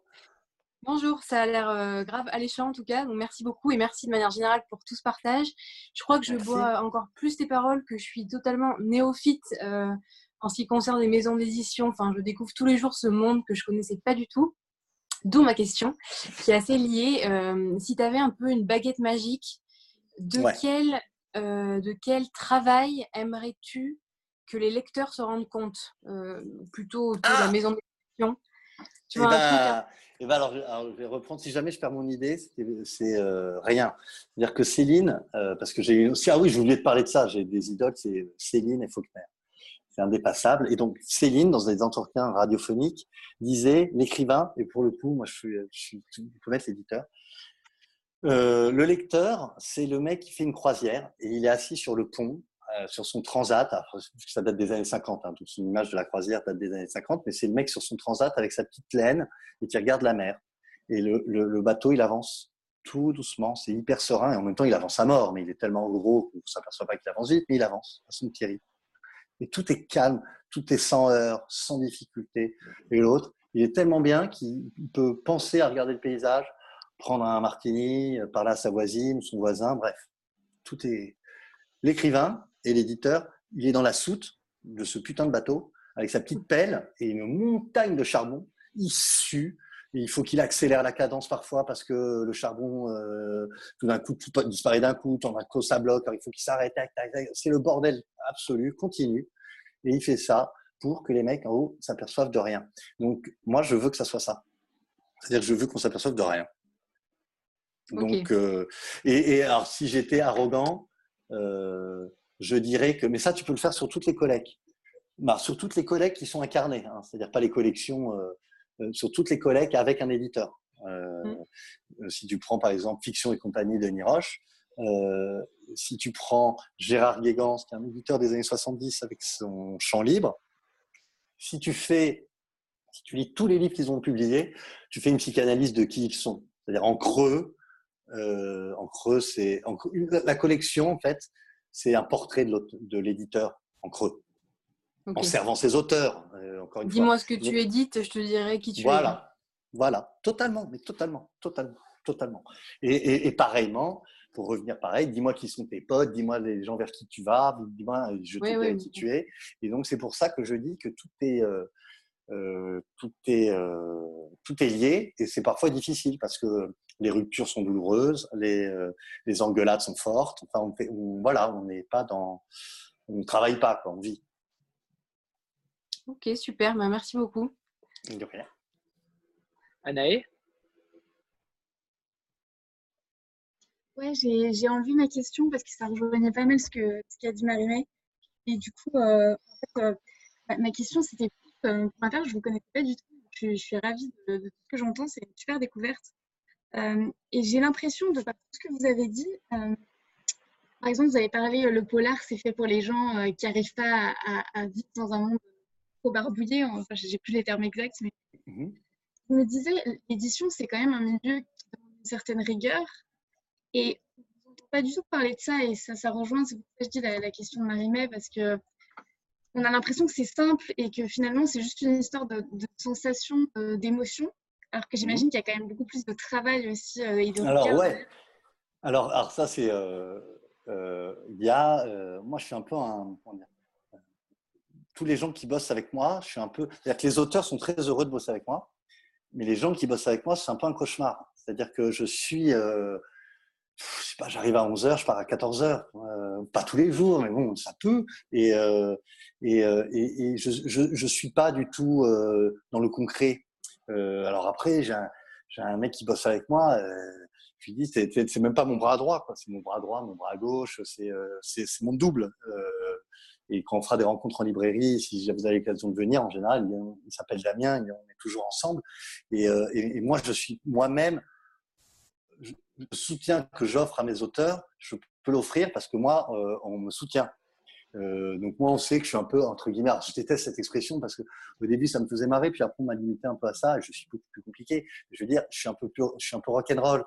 Donc euh, moi, par exemple, je suis celui qui balance les textes les plus tôt. Dès que mon texte est fini, hop, c'est fini.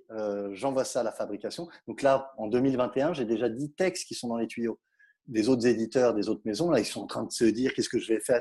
Moi, je suis tellement euh, angoissé, dire, je suis tellement nerveux que j'ai besoin de voir très très loin devant. Et comme ça, après, je suis relax et ça me permet de pas du tout être rigoureux. Donc, je suis à la fois un mélange de pas de. Euh, en fait, alors c'est passionnant, mais vous en saurez beaucoup sur ma vie privée, mais je suis. Euh, euh alors, non pas que j'y crois, hein, mais comme on ne croit jamais, mais on, regarde toujours, je suis vierge comme signe astrologique. Et donc, j'ai appris qu'il y avait les vierges folles. Et donc, en fait, je fais partie des vierges folles. C'est-à-dire que je suis quand même très, très échevelé, très, très un. Et de temps en temps, j'ai des besoins de contrôle, d'organisation. Et puis après, c'est bon. Une fois que c'est fait, par exemple, là, j'ai un truc, alors on ne voit pas très bien et tout, ah Donc là, c'est mon, programme. Alors c'est illisible, hein, c'est pas grave, mais c'est mon programme que j'écris avec mes petites mains de, de 2021, 2022 et 2023. Donc après, je suis tranquille. Je sais que tout est mis dans les trucs. Et après, ben, j'ai que à passer du temps, à boire des coups avec les auteurs, à travailler leurs textes, à, voyager avec eux. C'est-à-dire que je, fais en sorte de, et c'est un conseil que je vous donne à tous, c'est tout ce qui vous emmerde, essayez de le faire le moins possible. Voilà. Euh, pas, de l'éviter, hein, mais de le faire le plus rapidement. Et hop, euh, c'est ce que je dis à. Parce que là, maintenant, j'ai dû apprendre à faire l'école, euh, machin, à la maison, là. J'ai un garçon qui est en CP. Et, donc, en général, c'est genre trois heures de boulot. Et avec sa mère et machin, il fait une heure et demie et puis une heure et demie. Je dis, oh, non, non, c'est horrible. ça veut dire qu'on fait, on bosse toute la journée.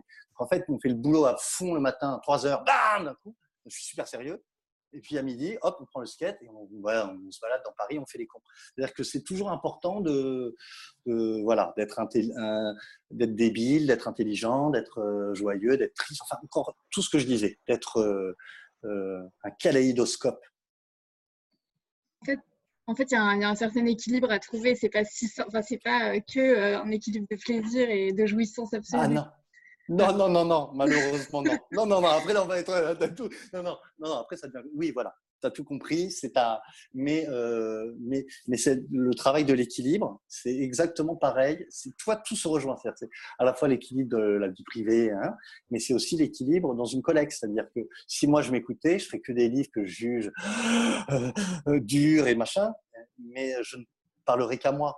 donc là aussi, il faut trouver un équilibre. Et les trucs que je dis, entre guillemets, plus commerciaux, le seul truc qui est important pour moi, c'est que les mecs, qui, les filles qui écrivent ces livres, le fassent avec leur cœur. Parce que, bah voilà, il y a des gens, euh, bah, il y a des gens quand ils écrivent, et ben, c'est commercial, ça veut pas dire que c'est des salauds. Ce qui est salaud, c'est un mec qui, euh, une fille qui veut écrire, euh, genre qui veut apprendre la formule magique pour faire des best-sellers. Mais si quelqu'un, ça lui vient naturellement, bah, tant mieux, tant mieux pour tout le monde. Et, puis je suis pour. Alors ça, c'est mon côté libertaire mais de gauche. Euh, je suis pour euh, par exemple, s'il y a un vaccin, je suis pour que l'Afrique le paye un euro et que nous, on le paye 100 euros. et, pareillement, dans une collection, Robert Poby et Benoît Philippon et Libby John, en vendant leurs livres, me permettent de financer des livres qui sont invendables. Et après, moi, c'est mon boulot avec mon patron de lui faire comprendre que dans une collecte, il faut qu'il y ait aussi des livres invendables. Parce que souvent, les livres invendables, eh ben, ils peuvent poser une collection. Ah, certes, moi, par exemple, j'avais des livres. Alors ça, ça m'énervait. Alors ça, celui qui m'avait demandé un livre tout à l'heure, je vous conseille un livre que j'ai fait, mais vraiment, il me tient à cœur, donc c'est pas grave. Ça s'appelle Versus d'Antoine Chenas. Et euh, bon, c'est très euh, sexuel, mais c'est vraiment très beau. Et, euh, et donc, je rencontrais des libraires, et donc ce livre, j'ai dit, pour moi, j'adore. Enfin bref, il n'est pas parfait, mais c'est un pur livre. Donc, euh, j'étais hyper heureux de ce livre. Je pensais que ça allait choquer les gens et tout. Euh, maintenant, pour choquer les gens, il faut se lever tôt. Hein. Les gens sont tellement habitués à tout. Donc, résultat, ça ne réagit pas. Et puis, je vois que j'en vends pas du tout. Et puis, je fais des tournées en librairie. Et puis, euh, tous les libraires me disent Ah, j'ai adoré Versus et tout. J'ai dit Ah, putain, pourquoi j'en vends pas alors? Ah, non, mais je, l'aime, mais je le conseille pas.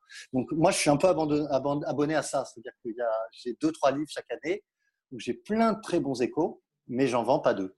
Euh, mais quand je dis j'en vends pas deux, c'est j'en vends 500. Hein. C'est vraiment des chiffres. On regarde ça avec l'auteur, on se dit ah putain. Et, en même temps, euh, là, c'est à moi de lui donner, euh, comment dire, de la force. Je, suis déprimé et de dire que les salauds c'est les autres, que c'est nous qui avons raison, que ce qu'on fait c'est bien et que c'est le monde qui a le monde a tort. C'est-à-dire, on peut dire à un moment que la majorité a tort. C'est pas grave. Et l'essentiel, c'est que l'artiste, il continue à sortir euh, ces petites pépites. Et puis je vous rassure, vu que je vous ai dit que je suis protestant, tous ces livres qui sont un peu expérimentaux, enfin qui sont dans les marges, je les paye évidemment très peu cher. Comparé à des livres commerciaux américains, des gros thrillers, ça évidemment, je suis pas seul. On est, on est quatre éditeurs sur le coup. Donc c'est des enchères, c'est du business, c'est du pognon. Et ça, c'est pas, ça fait pas rêver à raconter, ça ne fait pas rêver, à vivre, ça ne fait pas rêver. Mais à côté de ça, il y a ces petits livres, euh, voilà, c'est c'est l'heure du temps. Mais comme me disait euh, Beccaria en rigolant, ces livres-là, ce sont des livres gratuits. C'est-à-dire, je les fais, ça n'apporte pas de fric, ça ne, c'est pour la beauté. Mais c'est important. Annie Rose? Ouais, du coup, tu as, publié l'an dernier un, livre qui était assez incroyable, c'est Paradigma de Pia Petersen. Est-ce que tu peux nous en parler et est-ce qu'il y a un nouveau Pia Petersen qui, qui arrive à un moment donné? Alors en parler, je suis complètement rouillé et tout. Ah, la meuf, elle est dure quand elle me prend après. Eh, putain, mais ça fait un moment que je parle. Euh, donc bref, euh, euh, donc ouais, Paradigma, ça vous décrivait. J'adore ce livre, je vous conseille chaudement. Mais c'était dur de parler de mes livres. Donc Paradigma, ça vous décrit. ça se passe à Los Angeles le jour de la, cérémonie des Oscars. Et tout d'un coup, vous verrez la chronologie du livre, elle est éclatée, c'est pas linéaire comme ça. Mais l'idée, c'est ça c'est que c'est propagé de façon virale sur le net un manifeste qui, euh, qui est un appel au revenu universel. C'est-à-dire que c'est un appel de tous les pauvres, tous les mal logés, tous les précaires, tous, les, tous ceux qui n'ont pas, tous ceux qui n'ont pas et qui sont là en masse, tous ceux qui, qui, ont, de moins en moins de travail parce que le travail disparaît, parce qu'il y a de l'automatisation, parce que, enfin bon, c'est, ça sort du côté de Jeremy Rifkin, euh, enfin tous ces sociologues américains eh ben, le message internet dit réunissez-vous sur Hollywood Boulevard pour marcher, juste marcher. C'est même pas faire une émeute, rien du tout. Marcher, se montrer, que les invisibles deviennent visibles. Et, euh, évidemment, euh, ça va mal finir parce que parce qu'on aime bien que les invisibles restent invisibles. Et donc oui, Pia est en train de bosser sur son prochain livre. Euh, je l'ai vu a, juste avant le confinement. Et, et, ça sera toujours, ah, elle voulait aller dans un truc. Moi, j'aime bien creuser les sillons. C'est mon côté, les junkies. Il faut taper dans la veine. Donc, il faut taper dans la veine. On a trouvé une veine, il faut taper dedans. Et, et donc là, euh, ça sera à la fois différent, mais ça va parler de street art, autour de figures un peu banksiennes, machin. Ça va parler d'intelligence artificielle. Ça va parler de. Ça va toujours montrer comment ces sociétés nichées au cœur de la Californie, créer notre rapport au réel et comment des artistes euh, essayent de résister. Et là aussi, et c'est ça qui me qui m'importe, et ça aussi pour ça qu'il faut que vous lisiez Paradigma, c'est qu'à côté de ça, il y a une histoire d'amour. C'est que euh, ça fait un peu con à dire comme ça, mais je crois, pour reprendre Breton, parce que je vous parlais de Nadja, mais euh, je, je, vous conseille l'amour fou. Hein. Euh, je vous souhaite d'être aimé follement euh, bah voilà. Donc à tous, là, je vous souhaite d'être aimé follement, même si parfois ça fait mal. Mais euh, euh, l'amour est révolutionnaire. Et donc dans Paradigma et dans l'œuvre de Pierre Petersen, et c'est ça que j'aime bien, c'est que l'amour accompagne tous ces discours. C'est que c'est pas juste des rebelles qui lèvent des poings, c'est des rebelles qui lèvent des poings, mais avec des cœurs qui battent, c'est des fleurs bleues. Et je suis euh, je suis comme ça. Avec les gens que j'aime bien, mes amis proches et tout, quand je signe mes mails, il m'arrive de mettre bisous doux mais radicaux. C'est-à-dire qu'on peut être doux et on peut être radical. Euh, on peut être tendre et on peut être énervé. Peut être, euh, voilà. Il faut assumer les, assumer les contradictions et au contraire euh, y aller à fond. La vie n'est que contradiction. Sinon, c'est morbide. Alors j'en profite de ce temps mort pour faire un petit screenshot. Morbide, temps mort, quel homme, quelle virilité voilà, magnifique. Donc, screenshot pour tout le monde. Euh, mettez-vous sur, vos, sur votre plus beau euh, profil. Et on y va, c'est parti. Ah. Benoît, ouais. Benoît, reste là. Benoît, tourne-toi, tourne-toi. Ok, c'est bon, super. Est-ce que quelqu'un a une autre question? C'est bon, vous êtes rassasié Ouais bah, Moi, je voulais juste. Tais-toi, tais-toi. Mais un super merci. Un super merci. merci, ouais. Merci pour ce moment, c'était vraiment chouette. Hein. Et eh ben, c'est moi passionnant de t'écouter, hein, franchement. Et puis, euh, bah, j'ai passé un mois tout seul. Donc, euh, ça faisait longtemps que je n'avais pas vu autant de monde. Euh, parce que je, même, les, même les réunions Zoom du boulot, je ne les faisais pas parce que ça me faisait chier. donc, donc voilà, donc je découvre tout ça avec vous. Je vous remercie. Euh, et, puis je fais la grande gueule et tout ça, mais je suis en fait très euh, tendre et ému. Et donc de savoir que vous êtes là, ça me fait plaisir parce que bah parce que je sais que mes auteurs ils sont pas seuls. Et si mes auteurs sont pas seuls, et ben moi je suis heureux. Donc voilà. Donc je vous remercie du fond du cœur. Et puis euh, et puis bah si vous avez d'autres questions aussi, moi je suis quelqu'un, vous avez vu tape dans le dos et compagnie. Donc si vous avez d'autres questions, alors je sais pas, c'est Antoniel, le, le, roi des micros, le, le, maître des horloges c'est ça. Et eh ben, euh, eh ben, euh, il a mon mail et machin. Si vous voulez poursuivre des conversations, des machins, des, bibliographies, des n'importe quoi, euh, vous pouvez écrire. Et puis aussi, parce que ça arrive. Si les gens écrivent, je je stresserai pas en me disant oh non putain c'est la personne sur Zoom qui m'a. Les gens parfois me disent ça. Oh, je suis désolé, j'ai écrit quelque chose. Bah, J'espère bien que tu es désolé mon gars. Moi je suis là pour ça. Faut pas être désolé. Donc quoi que ce soit, n'importe quoi, euh, je, je transmets le mail. Voilà, je suis avec plaisir Anto. Okay. Tu sais pas à qui tu t'adresses. si, si, si, si. Et c'est pour ça que je le dis. Merci beaucoup Aurélien. Merci, merci, à tous. Alors, je, je, je raccroche là. boum. Ouais. Bonne soirée à tous. Ciao, ciao. Merci à tous. Ciao, merci à tous. Ciao, ciao. Merci, bonne soirée à tous.